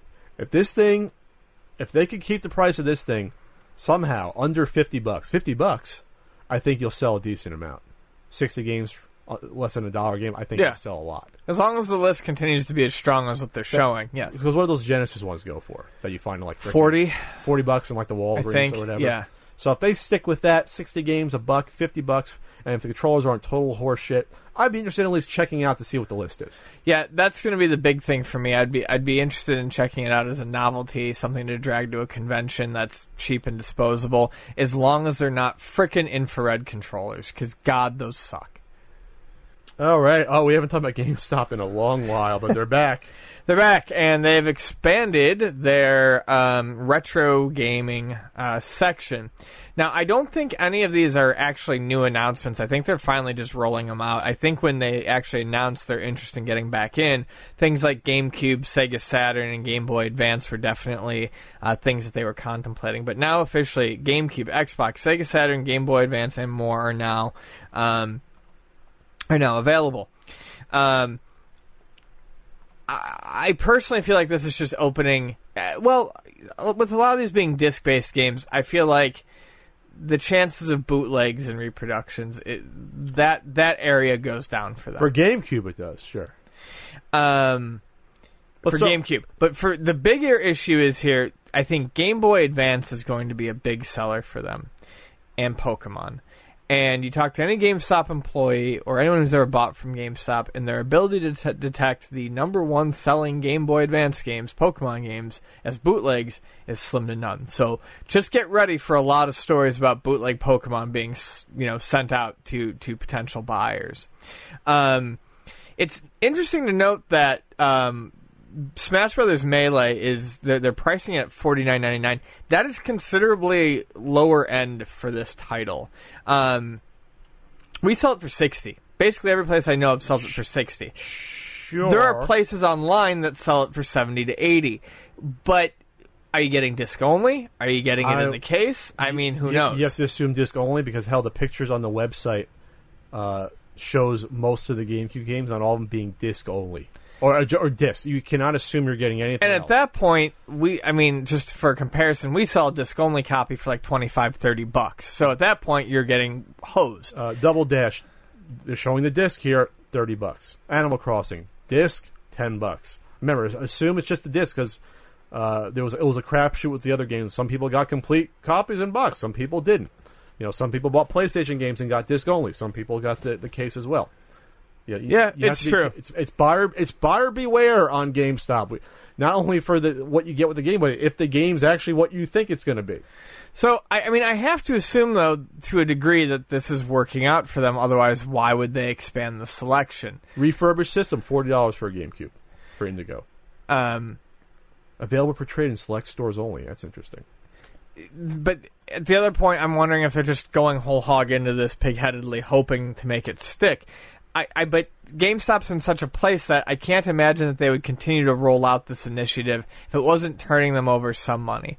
All the stories about bootleg games and you know uh, void you know void warranty stickers over Sega CD expansion slots in the world are just a drop in the bucket as to what they're actually doing, and we don't really know what they're doing with this. So here's some of the Game Boy. Uh, Pokemon Silver, twenty bucks. Crystal, uh, that's thirty-five. Um, let's see. You can get a refurbed uh, Game Boy Advance SP for fifty. That's that's a little high to me. I was gonna know if it's a 101 or not. Uh, Pokemon Red, twenty-five. Uh, da-da-da-da-da. Not a lot of Game Boy games. Pokemon Yellow, twenty-five. You think they're testing the battery in all these? I would hope Especially so. ones like the crystals that But probably go not. go a lot. Gold, sooner. silver, crystal, all those batteries die quicker because there's an internal clock that's constantly running. Golden Sun for GBA, fifteen bucks. So it looks like they're being very, really careful about the types of uh, Pokemon Ruby version, thirteen bucks. How many of those are going to be bootlegs? 13? I mean, I've got to say that their pricing here is definitely lower end. I think they're really trying to um, get in there. I think they've probably done some research. They're looking around and they're trying to find these, you know, undercut these prices. The question is, can they win the trust of enough consumers to make them a go-to place for retro games? Yeah, but uh, how many GBE games are going to be bootlegs that are turned in? Well, yes, I realize that. That's why I said they need to win the trust of these consumers, and I don't know that that's going to Do happen. they have the track track record to do that? No. no. Remember, the frontline employees are the ones that have to reject these. Right. They're not going to give a shit and look to see, oh, does it say Nintendo on the board or not underneath or whatever else. And even if it does say Nintendo on the board, is the circle right? Is the font thickness correct? I mean, does the plastic feel fucking cheap? Did they actually look to see if it says Game Boy Advance across the top or just Advance? I mean, so yeah, you don't know. I almost feel like that a price of thirteen dollars for a copy of Pokemon Ruby is their way of saying we don't fucking know what you're gonna get, so we're just gonna take this Hey, gamble. We just we just bought a thousand off of AliExpress. How many of you will or notice? pass it along the savings. No, no, the GameStop, don't sue me. You're not going to do that. But please just check the boards. At least tell your employees to check the boards when they come in. At least do that, so you don't. Even if you, even if ten percent are bootleg, at least. It's as simple as going. Yeah, That seems legit. yeah, it looks legit. Okay. It, it, it doesn't say like you know made in Madagascar on it. It's, you know. Uh, all right. Oh well, we're gonna have probably a nice deluge of, of YouTube videos in the coming months. Of oh, you know, I ordered I ordered this game and it's a, and this GameCube game Scratch doesn't work. Or I ordered this uh this Pokemon game and it's a bootleg. I ordered this uh, Pokemon Silver and the battery doesn't work and it wasn't tested. You know what's gonna happen. Mm-hmm. Absolutely. They're gonna roll right in. Yeah. And Then they're going to move on to carrying Neo Geo high end games worth eight thousand dollars. Those will be bootlegs, no, probably not. And I just don't see the the Xbox and the GameCube stuff necessarily being. I mean, GameCube's hot right now, but original Xbox games, why? I mean, the amount they're going to give you for them is next to fucking nothing. Anyways, they're worthless. Oh, they're even they're they're even taking stuff like Gunstar Superheroes for GBA. So they're trying to get a, you know, just a popular like familiar titles. I guess I don't know. Sure. Yeah, that, I mean, and that's part of I think what makes this a little less risky for GameStop. Doom was on GBA. Yes, I no so idea. is Doom too. They go they go for a bit. They're pretty good They're versions. really good ports. Oh, wow. They, they go for a considerable. They well, they want Doom. they go want for quite a bit. They want twenty They, they go yeah, twenty five for Doom, and I think it's closer to fifty for Doom two. I'm interested in checking those out. They're good. So okay, you're gonna you're gonna do an experiment. We should do an experiment and just fuck it, throw around some dollars, see what we get. We should we should just join the podcast. Want to do that? Buy buy a GBA game, buy a couple of disc games, see what we get. Maybe. Come on, it's an investment. You in the comments, tell us, should we do that? I think that'd be funny. Tax write off. There you go. Ian. All right. The, the big question about doing our taxes, which I, actually someone asked about. All right. Time for a couple of uh, other topics here. Movie topics. So, um, Warcraft came out. Did not get the best reviews. I've had people yell at me, people I knew, saying, "Oh, the game, uh, excuse me, the movie was good. The critics didn't give it a fair chance. They were snobby." Yelled at you? Not yelled at me. Well, they just tested Dressed me. you down? They dressed me down. they chewed me out. I, hey, I had no no dog in the race. No. Horse in the race, dog in the kennel. I know this. I always mingle my sayings up, my idioms. But I know horse in the race. I'm I'm a fan of the original Warcraft games. I, remember I had them as a kid. I played them before 98% of you guys did. Uh, back when they first came out. Grandpa Hips Hey, back in my day, we were doing it on 28 8K modem. We were grunt rushing. Anyway, so it bombed in the U.S. Yeah. It made like what 25 million the first weekend. Not good. However, this is like the biggest movie in China ever, the history of China. What was it, like 138 million in its opening weekend or something like it that? It earned more than the Star Force Force Awakens opened in China. right. That's insane. There's a couple of reasons though why this may have happened. Well, one major reason. Uh, this is a this movie was done in partnership with Chinese firms. Um, in a land where your entertainment is controlled largely by the government, um, a movie that has a lot of Chinese money invested into it is going to be advertised heavily. It's going to be partnered up heavily with other organizations. It's going to get the advertising. I mean, how much advertising did you actually see for Warcraft here? Fucking slim to none. I, I saw commercials. It wasn't hell. It, it wasn't the marketing integration I've, I'm seeing for Ghostbusters recently with like the NBA Finals. Sure. But you saw almost nothing of it. I'm imagining a marketing blitz similar to, like you said before, uh, the Star, Star Wars The Force Awakens in China. I mean, Yeah. that's what I'm imagining that we're getting here. This Variety article says that there was heavy marketing in China, and I think it's the game's still fairly new in China, since they sort of uh, opened up opened up their borders to I think more PC gaming. Well, and even though this is based on the earlier games, they did say that there is a huge fan base now for the World of Warcraft in China. So- So, so, so, so, so interest is fresh and hot. This it's the interest what it was in the U.S. ten years ago. There now, Yes. Like when this was at the height of it, when South Park did a freaking episode about it, like you know six seven years ago. That's what it sounds like. Yeah. it is there now. Wow, was that long ago? Could have been more. Yeah, I think it was more. I think it was like 2007. It was a while ago. So that's one of the things. Yeah, they did a lot of planning with their subsidiary Legendary East, um, and they worked off of there. So they put tons of money into social media advertising there and, red, and regular advertising.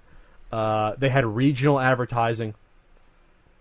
They had 26 Chinese brands as sponsors. yes. I don't know if I've seen one sponsor in the U.S. No, and that's what I'm saying. Like the, the amount of partnership was insane. Also, there was something like twelve trailers or something like the insane like that that were not even remote that weren't seen in the U.S. They did. They did. They there was a barrage of trailers in media that the U.S. never even received for this movie. Computer maker Lenovo, chip maker Intel. I, Intel wasn't doing shit with it here. I don't think. I don't remember seeing it. Nope. Uh, Jeep over there, uh, an insurance company, a brewing company. Yeah, Sing, Holy Tower, shit. however you pronounce it. Yeah. So we're talking like, like whenever you see like the James Bond movies come out, you see like a beer commercial, you see a car commercial, you see a watch commercial. Think of that, but like multiply that by eight. Orcs wearing watches Yes. and drinking a, a, a cold brew. Uh, Holy crap! Oh, let's see what else. Uh. Sunday was ne- deemed a normal working day in China. So. What, what, what they're basically getting at with that is even with they tend to launch these on holiday weekends, and for some reason that that Sunday was not considered part of the holiday, and it still did that much money. So Oh, they were se- several pieces of China China specific footage that was cut uh, for that market. Huh? For the trailers? yes, that's what I was saying. That's that's very smart. So uh, you know what this means is uh, on a global level, depending on what they put in and what it does uh, elsewhere, um, there very much is a market for a sequel to this movie that no one thinks is going to get made. But you're Well, now only- it is. But yeah, but you're only looking at the U.S. market. You look at what this has done in China, and what this will end up maybe doing worldwide. Although I don't necessarily see it doing fantastic in other markets. You will get a sequel to this. Maybe lower budget. It may be. Uh, Focused entirely on, on the Chinese market, but you are going to see this story come to some sort of conclusion. It made uh, 156 million in the first days in China. Jesus. That's insane. It did more than Star. It did more than Star. Imagine if Warcraft did more than Star Wars in the U.S. that would be Arma fucking getting. Yeah. At that point, you'd have bats flying out of hell creeks in this middle of the street. Mm-hmm. So, but, but in the U.S. it bombed. So, so it's it, it's a lesson. It's it's a lesson times two. first lesson is yes. Now, uh, the Chinese market, there's a, a billions of people, literally, uh, is hugely important to movies. They're they're they're not they're not really communists anymore. They're they're capitalists, quasi capitalists.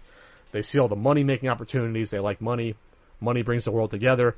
We're going to start making movies more in mind with, with China in mind. Whether it's the opposite, though, whether the Chinese market starts making money movies for the U.S. market, I don't see that happening as quickly. But if it wasn't for China, you would not see another Warcraft movie ever again. Nope. You would not see a huge epic video game movie ever again. They still might be gun shy. Because here's the deal, folks. We, we always say that it's roughly, for a movie to be successful, you have to, you have to make at least twice the budget back. That's U.S. really when you think about it. Because I don't know the ins and outs of the foreign market as much, but I'm pretty sure that movie uh, studios don't make as much money off of foreign ticket sales in the U.S. I think, they make, Okay. I think they make more in the U.S. Someone in the comments can correct me if I'm wrong. So they have to do more gangbusters overall in the foreign market to make back the same amount of money. Gotcha. So, so this 156 million It's might not impre- be as important as we think it It's is. still It- It's impressive. impressive, but it doesn't But necessarily mean as that much. that may not mean an eighty million dollar to Legendary Studios making the movie. Maybe it's only sixty or Okay. like fifty. I don't know. Um, so overall, as of the thirteenth, uh, the movie's made two hundred eighty million, uh, foreign and domestic, on a one sixty budget. It's got to hit at least three twenty. Plus whatever the marketing budget was was movie. This is probably hundred million, maybe eighty. Let's say eighty to be safe, but I'll say hundred. It's, this movie's got to make oh, wow, it's got to make probably let's see, three fifty times two, seven hundred. Uh, or excuse me, two fifty times two, five. Let's say five or six hundred million. Has to make to be successful. But if they don't hit it, they're, my- I mean, not gonna, they're not going to hit it. They're not going to hit it, but but that my question is still: Do you think they saw enough success in China then to still turn out a sequel, but focus all of their effort on China instead of elsewhere? Which means a smaller marketing budget, which means maybe a smaller budget for the movie overall. Well, you have to use the same character. You have to appeal. To, you have to appeal to the U.S. market already because you're going to be using the same characters, the same story. You can't just abandon it. Sure. You know, if, Okay. if it's a trilogy, you, I think what that means is uh, they have to. Yeah, they'll have to tighten the budget. That's probably Yes. they'll have to do that. They'll have to maybe not have it, but maybe cut it by a third. Which is crazy for a movie that got panned for looking like shit all the way through. And by the way, the official runtime, uh, Rotten Tomatoes was wrong. It was two hours three minutes. It wasn't an hour forty. Two hours three minutes. Supposedly they cut like forty minutes out of it. So it was this huge epic thing? You give me that look for? Because I can't fucking fathom sitting through that for two and a half long. hours. Yeah. like Lord of the Rings. Holy shit. But at least it might have fleshed the story out. So, so people getting on me for oh it so, did so well. It's like it still didn't do well in the U.S. It bombed here. It officially bombed. Yeah. And be lucky that the marketing blitz in China was insane, or else you're not going to get it. You still might not get a sequel. You still Right. might not get it because it's still not profitable at this point. Um, it may not be profitable. They might consider. They might take into consideration all the sponsor money they got though, and all the merchandising, and then they might have accumulated some small profit. Like you said, yeah, we'll, we'll do. We'll try another one. It's enough to try again. Or maybe uh, uh, Blizzard says, okay, we want this franchise to continue. We want more money into here. We want to put more money. But also let you know that this movie's been in development for so long, the prime time has passed. They should have released this. This should have came out eight years ago. I think Sam Raimi was attached at one point. Yeah, he was. way back. Yes. If this came out in 2008, this would have done 100 million, maybe, Even if it was shitty. because you know maybe not that much. It would have done a lot better. It could have had it could have had Batman vs Superman reviews and still done a decent amount of money if this was during the height of its popularity. Yes, in the U.S. So it, you're lucky almost that well the Chinese market saved it. They just got the, the the PC game is still fresh to them, so that helped out. So it's like oh, the ebb and flow of one, but but usually a movie will always do more more business in the U.S. Uh, this is a really weird exception that ended up saving the movie from being a total disaster financially. All right, so Hank Green is a, uh, a YouTuber. I'm not fully familiar with. Uh, he has done. Has a channel called Vlog Brothers. Uh, there's educational YouTube channels he has called Crash Course and, and SciShow. Sure, he's a nice guy. Sure, he has way more followers than I will ever have on YouTube. He came up with an idea for this Internet Creators Guild. So, what this is going to be is a non-profit organization, and its mission is going to be sort of to guide YouTubers in this new age, because now, uh, obviously, making stuff on YouTube videos, making content entertaining. To a lot of people, that's how they make most of their income, or at least a large chunk. Right. So this is the first organization of its kind that's coming out like this. Uh, there's an announcement. I'll, I'll read through some of the announcement, but this will be a paid membership. It's not a union; it's a guild.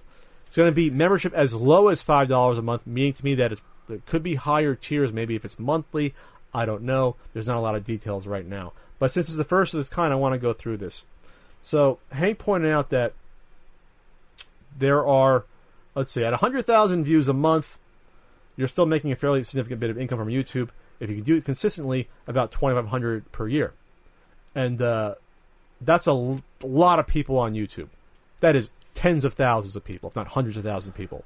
I believe I much. believe actually in the article somewhere it says it's about three hundred thousand people a month who hit that mark. Yeah, there it is. Three hundred thousand. Oh, I was, I was right without even reading the article. Hundreds of thousands of people. Yes, that's right. um, that's that's not twenty five hundred a year is not chump change, even if it's just a hobby. Yep. Put out, put out a few videos a month in my spare time. That's a hundred. That's a hundred thousand views a month, uh, according to uh, him here, and that's ooh, is that accurate? Ooh, I don't want to start nitpicking this this this uh, close. I'll have to look at the numbers more later. I'll trust him though. Okay, there's a lot that goes into CPMS, but if it's an average, I guess that's fine. I'll trust him. He's a huge YouTuber. Okay, so the problem is is that uh, according to Hank, there's no system, this is in his words, no system for protecting creators, many of whom have no experience in any industry, let alone the notoriously cutthroat entertainment industry. He's got a good point because uh, the entertainment, the the traditional entertainment industry has taken over YouTube. Uh, you have big companies like Disney, CBS, how, how their claws in it, and the the big money's in it. They bought out a lot of the big uh, uh, the networks on YouTube. It's it's really compacted. There's still not a lot of crossover, but all the the, the traditional entertainment people have their Not- money in right. YouTube. So so he wants to he wants to uh, create this guild to help people out. It seems like they want to, um, I don't know, shepherd the, the, the newbies into Sure. in, into into it. Some of the things that they want to do, they want to um, share stories and strategies from creators that will be available only to members. Um, they want to act as a bridge between creators and platforms and advise platforms how to best ser- serve creators. Um, clarify the role of new products and developments in the world. Advise conference advise conferences and events on how to create great conversations, share useful information on everything from dealing with stalkers to understanding your audience. That's a pretty big one. Um, foster diversity in online video content. Um, provide case studies of successful strategies for community building and monetization. I could see that as useful for someone who's new. Um, provide and explain uh, sample contracts for sponsors, managers, MCNs, merchants, and uh, merchandise and agencies. I feel like that's also very important. There's a number of other bullet points here that I Yeah. feel like are a bit more fluffy. Yeah, I'll go through a few that are kind of weird to me. But some of the things they will not do. They will not get into the game of picking and choosing what kind of content is or is not good for the world. That's good. That's left up to the individuals to decide whether, because otherwise the ICG will become the internet morality police, which sounds like an awful job. Uh, they will not ri- rile up angry mobs. I I don't know who would ever consider that. Uh, they want to work with all stakeholders. They will amplify voices, and it will take positions. I'm interested to know how that would actually work in actuality Sure. but will always strive to understand the complexity of these issues, explain them to members, and work with other stakeholders to move forward. I'm not. That's one of the. That's a little kinda- vague. It's very vague. That, does that mean you're gonna you will spotlight uh, people producing content maybe with a with a social issue that you agree with or a political issue? I don't understand how that. How do you amplify voices if you're trying to stay out of content, the content itself? That's- yeah, it was. It was that the will not do thing is not actually very clear cut. This is good. They, well, this is good that they will not do this because this is not their place. Tech support. Good. Yeah. Thank Not you. sure what's wrong with Premiere. Your uploads take too long. That's not that's not what they're there for. How that is incredibly fucking smart of them because I that That's where all their time and effort would go. yeah So yeah, my my YouTube's been down. It's like, well, we're not YouTube. yeah So let's back up. They they got they got like a fifty thousand dollar grant uh, to start this um, from VidCon because VidCon is uh it's actually the same uh, weekend as uh, Too Many Games. VidCon's the biggest sort of YouTuber event. It's mostly it's, it's focused on mostly non gaming stuff like, like like the traditional like vlogging and things of that nature. Like whatever the because gaming's so huge on YouTube, it's like everything but that just about. Um, they announced some of the the the executive and some of the board. Uh, I personally know one of the people on the board, uh, Satchel uh, Drakes. uh, Satch Bags. He does some good content. He's on Normal Boots. Uh, one of these other people looks familiar. She was an Ant Man at the end. Okay. I remember she was on the park bench talking to uh, to Falcon at the end. I still haven't seen that, man. Oh, did I spoil for you? Sorry. Uh, she's a big YouTuber. I don't know the rest of these people offhand. Oh, here we go. Satchel Drakes. Yes, I know him. He's in New York City. Uh, let's see. Anna Akana. I believe she was in. Yeah, I believe she's a. Yeah, I think she was the one. Uh, Jonathan Katz, an entertainment lawyer. Ashley Mardell, a vlogger. Wengie, an Asian lifestyle influencer. Not sure what that is. Um, Erin Wayne is the lead community manager at Twitch. Oh, that's interesting. Coming on board for that. Uh, Ashley Mardell is a vlogger, and Owen Rogers, comedian, filmmaker, animator, entrepreneur. And they have an advisory board of five people, which I won't get into right now. And Hank and Hank uh, Hank Green's on the advisory board.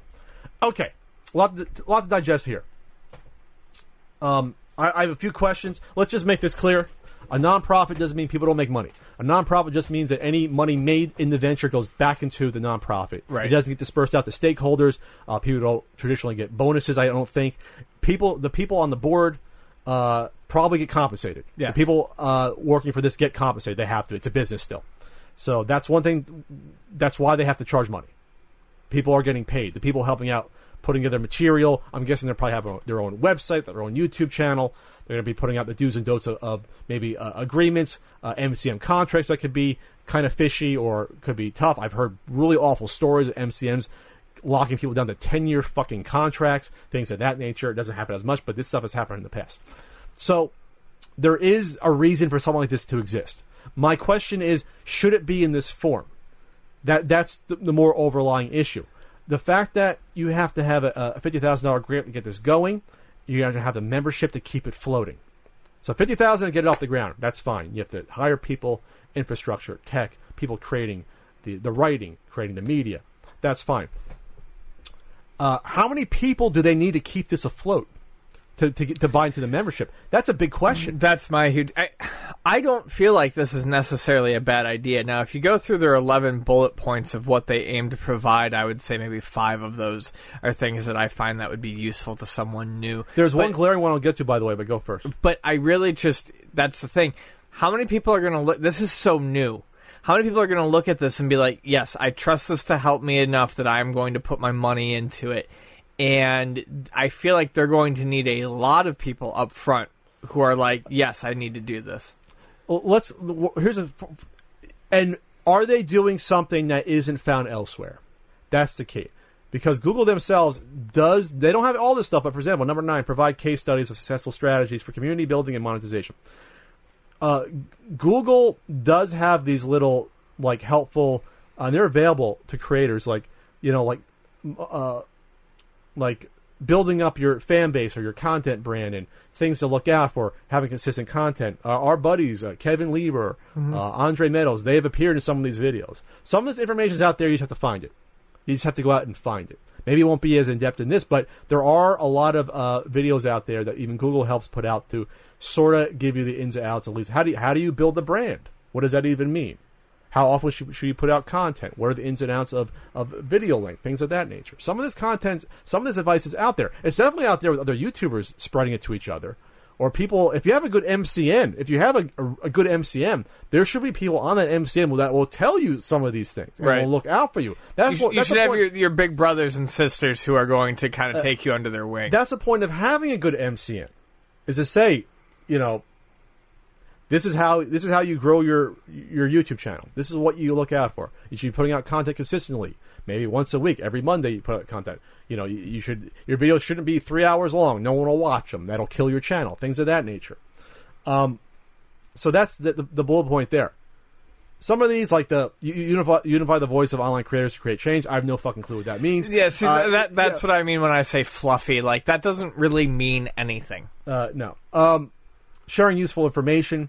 That's good. Again, that could be something you can find elsewhere. But if you have it all in one place, that's I fine. think the sample contracts and things like that, what to look for, what not to look for. That's What, fine. what it kind of comes down to is, are you willing to pay the money per month for the convenience of having it all in one spot? However, the one glaring, and maybe they'll look into this more, the one thing that is not here that is the most essential, and it goes back to We talked about it in the last uh, podcast. Copyright. Uh, yeah, yeah. That Okay, is the- obviously. the, one biggest pitfall and the one biggest issue on uh, throughout all of YouTube is uh, fair use, copyright, how to navigate the pitfalls, what to do if you get a get uh, someone trying to say that you're using their content when you're really not, or you're using it unlawfully when when it really is fair use.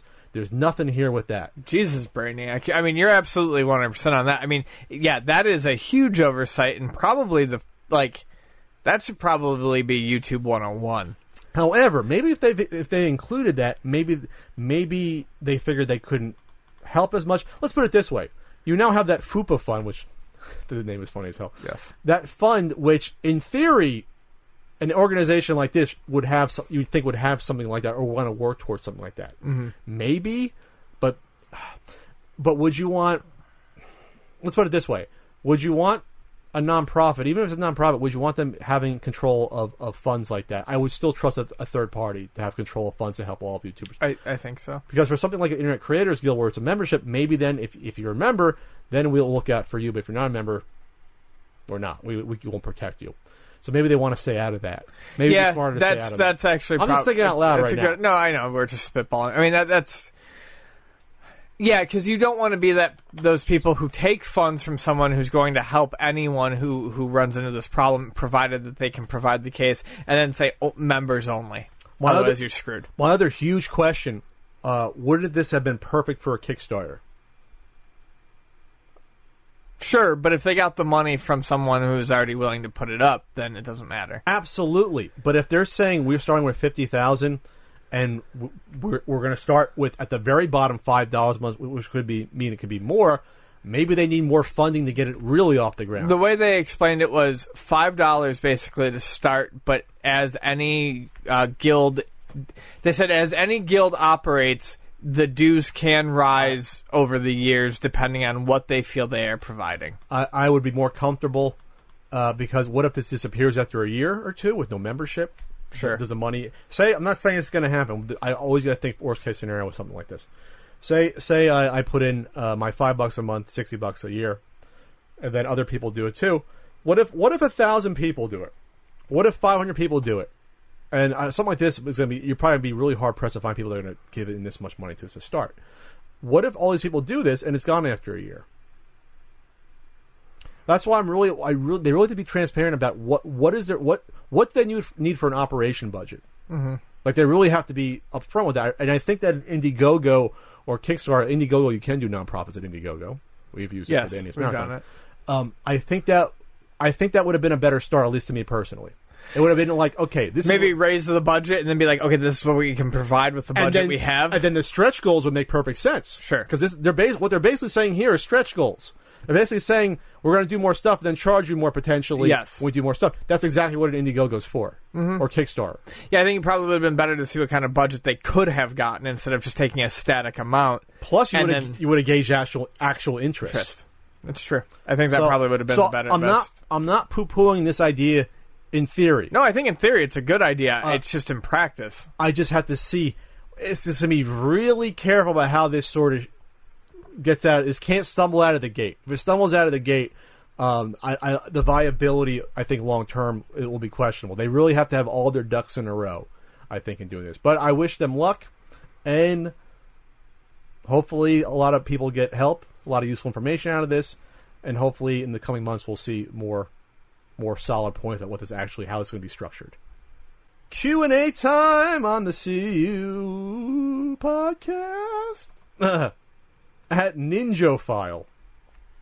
My game collection is starting to scare me. Like literally, any advice on how to start getting rid of some of it? I'm a little clingy.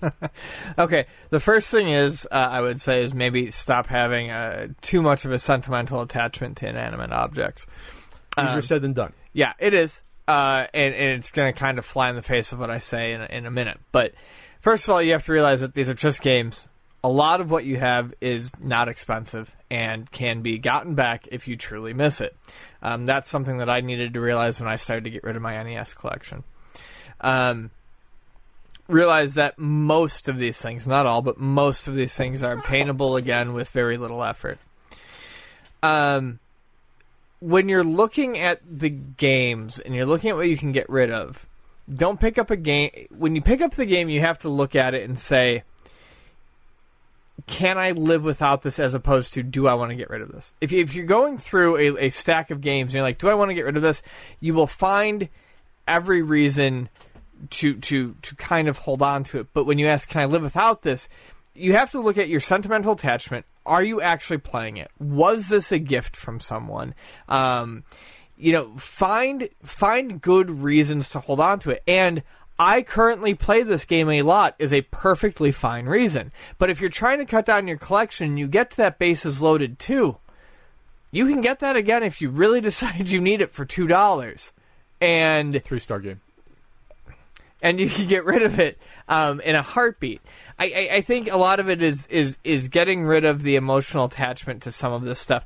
You, and I'm not saying the attachment to something that was given to you, but the emotional attachment you have to your collection if you're trying to cut stuff out. Um, your, your your your your collection is not something with feelings. It's it's not going to be hurt. Seventy five percent of your collection is going to be affordable to get back if you really decided, hey, I didn't want to get rid of Danny Sullivan's Indy Heat. Never heard of that game before. No, not once.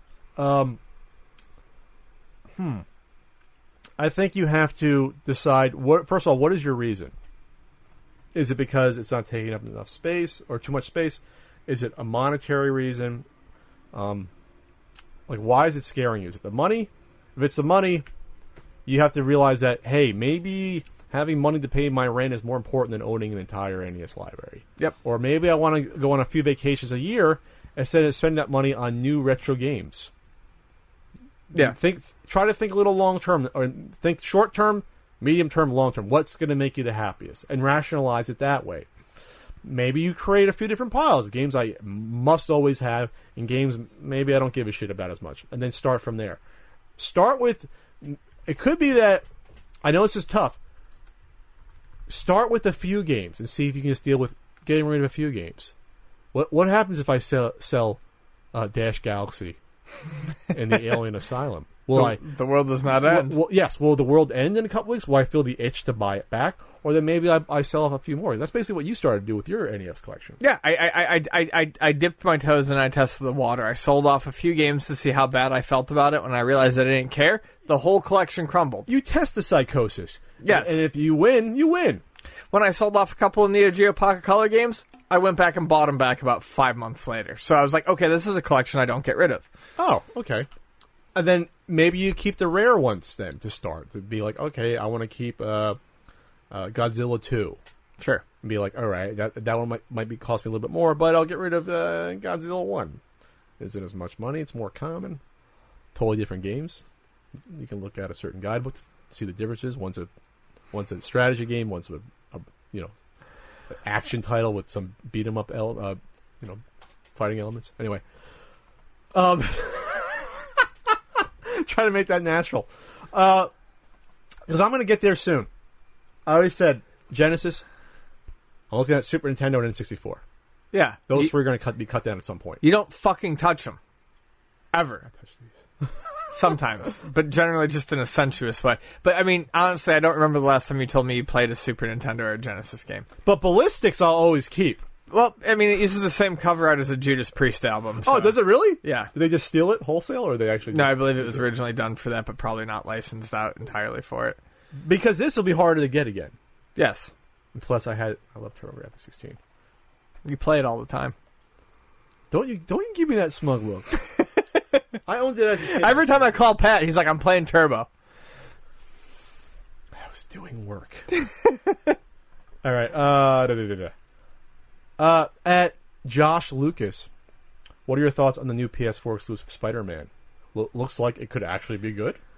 So I don't think normally we'd we'd field questions like this, but I I, I think it looks great. I think it can be good, and there's a reason why. Um, Marvel is behind it. I mean, they're really behind it. It seems like they're behind it in a way like they would be behind a a, a, a Marvel uh, cinematic universe Well, movie. That means Disney's behind it. um, and they don't want this to fail.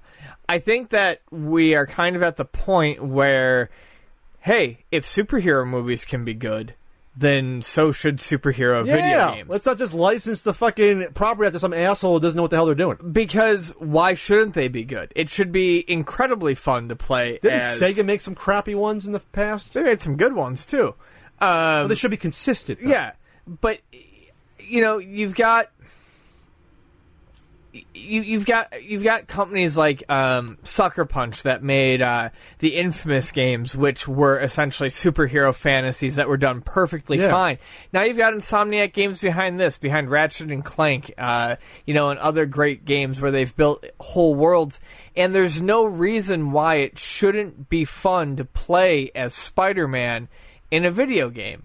Um, I think that this actually does stand a good chance of being fairly quality. And if this is going to be the torch, uh, the torchbearer for um, superhero-based video games, I think we could see a lot of good things. The thing that really needs to be done away with for superhero video games to be good is they need to stop being tied to movies Yes. and they need to stop being released day and date with movies. You need to have a Spider-Man video game that is just a Spider-Man video game. It can't be a Spider-Man Homecoming video game because that's going to suck. It just needs to be a Spider-Man video game. Yeah, don't worry about the getting sales off the t- promotional tie-in. Just make a good fucking game. Right, exactly. Uh, the the only exception would be, I think it was at that second uh, uh, Spider-Man game that came out in PS2, which kind of open world one, which which still people say was great. yeah, and sort of disregarded the movie, and that's why it was great. It gave you this huge open world that you know web around and swing around in. Um, so yeah, I do think it could be good. I think the trailer looks good. It's it's it's it's a little difficult to judge from video game trailers this early, but um, I would love to see an era where we get some good superhero video games. I think that would be fantastic. Like if you got like if you got like an Avengers game where like you had to go around the world and it was kind of like you can make your own decisions. Imagine that. That'd be Well, awesome. he- here's an excellent Like, example. Uh, Lego has made a billion superhero games, and you know what? They're all freaking good. You know why? Because they're not really tied in with a movie or anything like that. They let a team take a property and build something out of it. And the Lego games are obviously more aimed at kids, but adults have fun playing them too. But now if you make something that's in the the realm of video games target audience and you do it with the same quality, you could be looking at something fantastic. Key's a good Spider-Man game. I think you have to have it open world in, in New York, mm-hmm. at least semi-open world with some randomness, some stuff you can do on your own. You can, Stop burglars in alleyways. Yeah. the web swinging has to be good, has to be intuitive. Because I remember playing the, I think what, what one of the what, Spider-Man game on the original PlayStation. Jesus, that web swinging was awful. I remember. Oh, yeah, it was, yeah, it was yeah. just like, holy shit! If you can if you can put two together, you were lucky. Like two web swings together at that game. Wow, I, I haven't played. Wow, when did I play? People still love that game too. The original one? they buy it like, the time. I 99? mean, the combat and whatnot wasn't awful, but yeah, the web swinging wasn't very good. combat. Uh, the the fighting has to be the fighting is actually at this point the Spider-Man fighting style they pretty much have down. I think in these games from what Mm-hmm. I've seen, but you, you have to have a good weight to Spider-Man how he moves. And this trailer looks like there's a good weight to him in terms of His agility and Yeah. how he would move uh, gymnastically. not totally sold on the outfit. Maybe that's what how he's going to look in the next uh, mar- uh, mo- uh, next movie. I don't know with the white insignia. It's different. I don't hate it. It's just not traditional. But whatever. Spider-Man's had a lot of different outfits in the past, and uh, and plus you got to have. I guess I like to see some. Don't you don't have to cram in every single Spider-Man villain. I know he has he's he's got the, he's got the rogues gallery on on the Marvel side, but you don't need to cram in every single one to fit them all in. You can No. you know you can have some of the give me the shocker here and there, some of the C or D villains, I love the shocker. the big wheel. I always wanted. Now I'm going to go off tangent. Just I, I guarantee uh, this is how smart Marvel is going to be, because I always said this is how the rating film should be. The beginning of every Spider-Man movie ever made should be like a James Bond movie where you just cut in and he's fighting with a B or C grade villain Sure. for three minutes before you go to the intro. yeah, Because you're never going to have a movie based upon the fucking shocker. no. But you want to see him get his ass kicked. Yeah. That's the perfect way to do it. I Marvel, if you don't do this, I'm going to guarantee it that you're going to do this. It's a great idea. We want Shocker and, and Homecoming getting his ass kicked in the first two minutes. Yep. Next year, and Ian will be so happy. Ian will be there. Won't even have to. He'll even watch the rest of the movie. Nope. After that, he'll just walk Just out. shocker. At Jedio Sith, Pat and Ian, what's the best way to price games to sell so you're not giving them away or being a scumbag seller? Um, I mean, my my general rule is if I'm selling personally, and I, I I do this rarely, but I do it at conventions, is you have to find that sweet spot where it's not worth it for a scalper to buy your game to try to make Yeah. money off of it. But other than that, if I'm selling games, I'm not looking to make a fortune off of them because genuine, generally, generally selling off your doubles and stuff you don't want, even if you sold them for full market price, is not going to net you enough money to sit there forever and try to get them, get rid of them. So you kind of fire sale them, but you got to make sure that you're not giving them away so that a scalper will grab them. So I try to go anywhere depending on the price of the game. It really does depend on the price of the game. From five to fifteen dollars lower than what the market value is. Percent. No, no, I mean, I mean five to fifteen dollars lower than what the ma- market value is, depending on what. Sure, you. I, I just don't know the percentage. I was gonna say head. if a game is ten dollars on eBay average sale price, what would you? probably six because a scalper is not going to bother picking up a six dollar game to make four dollars off of it. Okay. If a game is going for sixty, I'll sell it for fifty because a scalper is probably not going to want to make ten dollars off of it. But, But it could make could make twenty if it's at forty. Sure, right. So that's kind of how I, I look at it. Is you you you look at you you always want to price price it just so that it's not it's not attractive to a scalper, and a scalper is not going to flip something for ten dollars. Um, well, this isn't. Hmm, this isn't. Uh, this question doesn't really target whether or not you're at a flea market selling it, or a convention, or just selling it to a pal. I think there's different. Oh, there there certainly is. I just I'm going from my experience. like if you're selling to a friend, if you know who the person is, you know they're not going to just flip your stuff. If they're going to flip your stuff, they tell you I don't have a problem. They say, "Yeah, I want to resell it." Then okay, whatever. Uh, sure, make make that five percent margin on it or ten percent margin, or try to. But if it's a friend you trust, then sell whatever you wanted to. Sell it for the price you bought it at. Yeah. I used to do that. sure. I sold it. I sold the Die Hard. I had a spare Die Hard in NES. Sold to a guy for two bucks. He ended up selling it eventually, but well, know, I couldn't control that. But I, th- I thought at I some point, I think the statute of limitations expires. Okay, it should be. It should be more than a year. Yes, it should. I'm It should definitely be more than a year. Um, saying. Sure. Um, if you're at a convention, you got to be careful. Some conventions are more careful than others about not liking the sellers to run around and buy stuff to to basically to flip or I scalp. seem to remember. Portland being pretty good about that. They're pretty good, but you can never totally avoid it. I had Yeah. people, I one seller in particular buy, I think I had two uh, Mario Kart 64s like three or four years ago, and they bought both of them before uh, other people had a chance. I was like, well, I, had, I must have had those really cheap because I ended up at their table.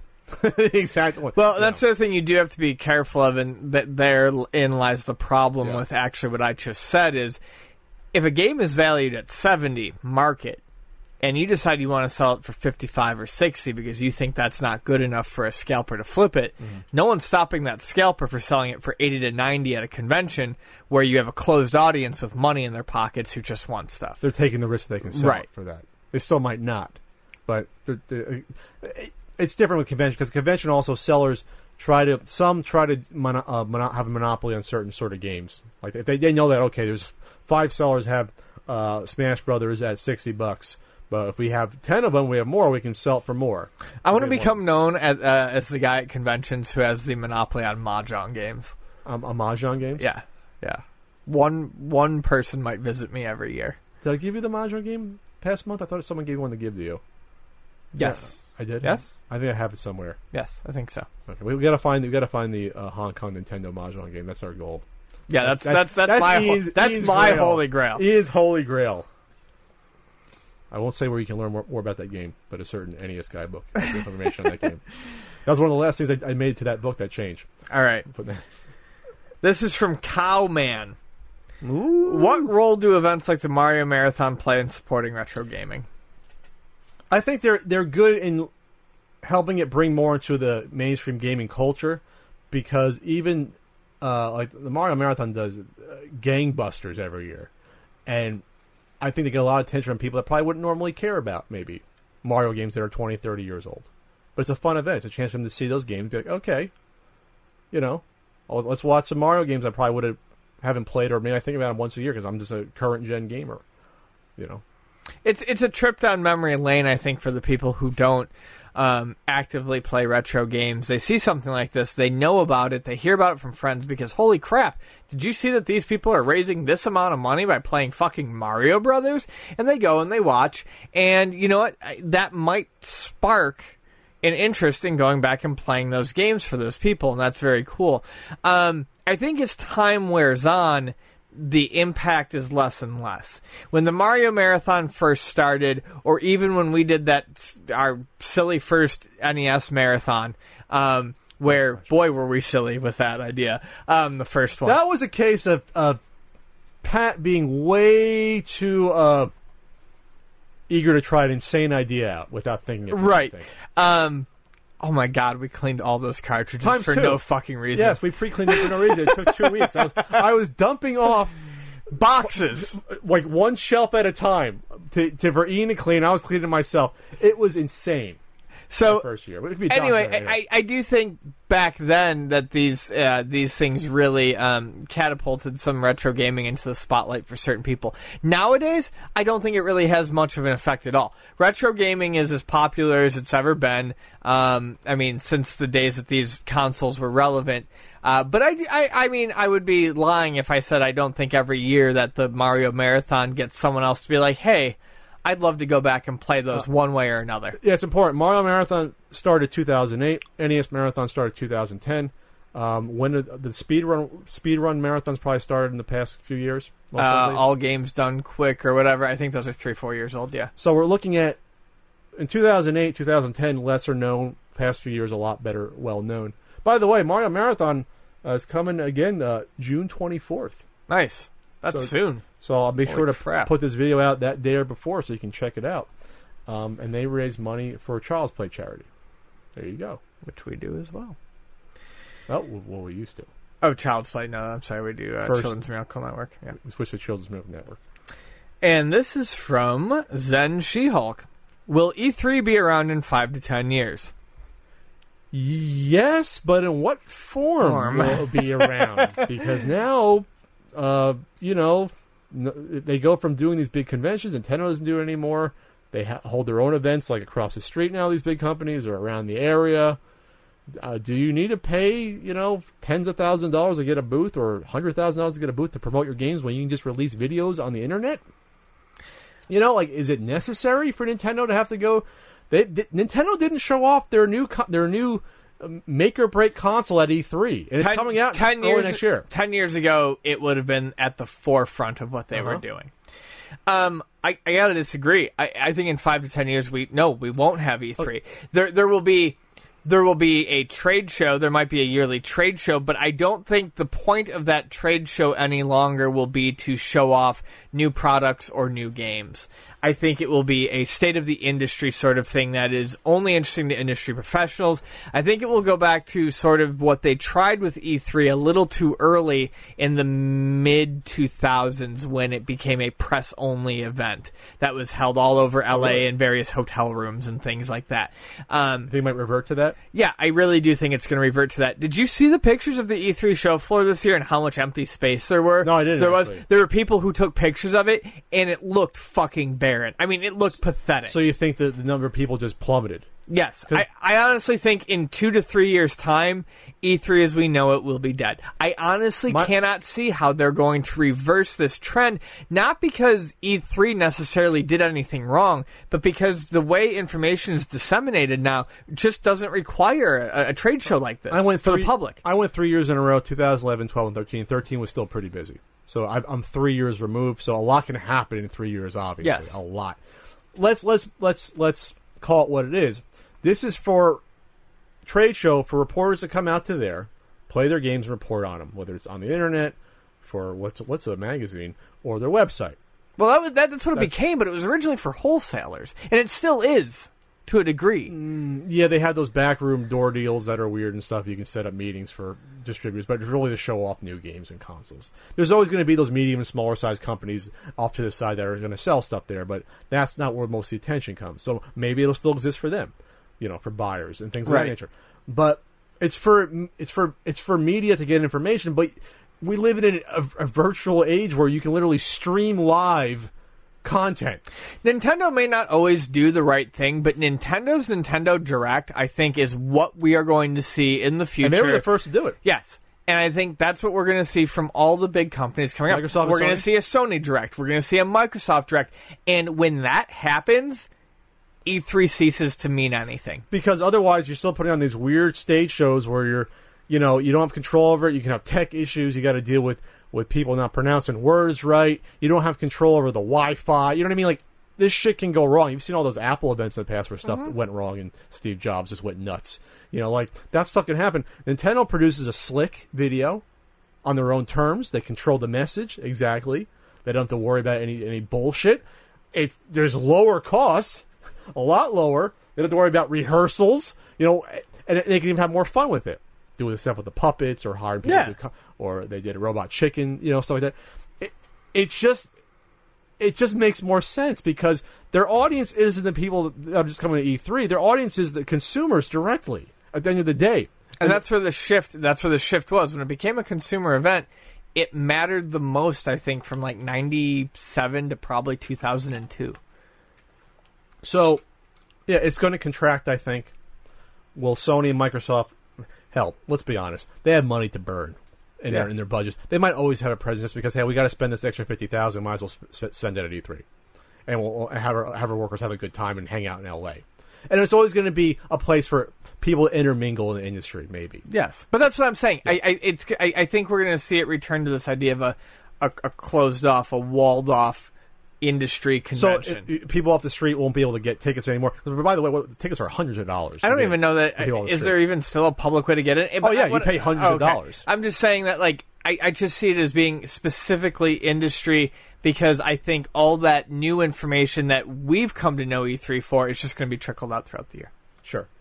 Uh, I let's put it this way: I went three years in a row. I don't see a reason to ever go back Sure. unless I have a game to push. I want to try to. Our employees this year turned down pa- free passes. They didn't want to go. Oh, really? Yep. Oh, yeah, a three-day uh, floor pass, nine hundred ninety-five dollars. Fuck that. So, I got in free in the pass, uh, press pass. There's no way I'd ever. And then, then there was like a YouTube, like they let YouTubers in, but you, you needed like a minimum number of subscribers or views, so they clamped down on that. It was actually easier. I think it was easier actually getting to Comic Con as a YouTuber than it was uh, to get into I think E3. I think I'm not positive. At least this was three years ago. So, yeah, you want to go? You want to go play that uh, demo of uh, uh, Breath of the Wild? You got a grand on you? Otherwise, gameplay video on YouTube's fine to me. All right. So uh check us out on uh Podbean. Well, if you're listening right now, you're probably you probably you, you, you must if you're listening to this right now, you must have subscribed somehow either the Patreon, patreon.com slash pixelsickle, or you are listening on Podbean, Stitcher, Google Play, iTunes. So check us out there. If you want to sponsor us, it's uh, you Podcast at thepunkeffect.com. Uh, and uh, yeah, we're going to be at Too Many Games, June 24th to 26th. Um, and then we'll be at Comic Con one of the days. Well, I'll be there three days at least, but we'll be doing a panel one of the days. One of them. I can't say now, but when you get that program or uh, once the website comes up two weeks before, you'll see what day we're going to do a panel. That's going to be fun. Me and Ian got to brainstorm after we get back from uh, Too Many Games about that. And then I'll be at Game On Expo early August, SoCal Retro Gaming Expo August 20th, but, but more info on, on those events later. Frank will be there too. Frank, his first convention. Oh, it's going to be nuts. So for Ian Ferguson, Love you. I'm Pat Contri. It's a fucking Friday and I'm recording. I should be having a burrito right now and falling asleep watching Forensic Files. Well, I can still do that. We can still do that. I got to watch the uh, the five part thirty for thirty on OJ Simpson. It's supposed to be like Ooh, excellent. that's supposed to be really good. I think I think it's I think you can actually watch it online too, like the whole thing. So, all right, guys.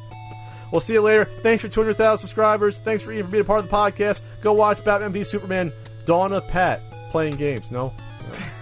that's not.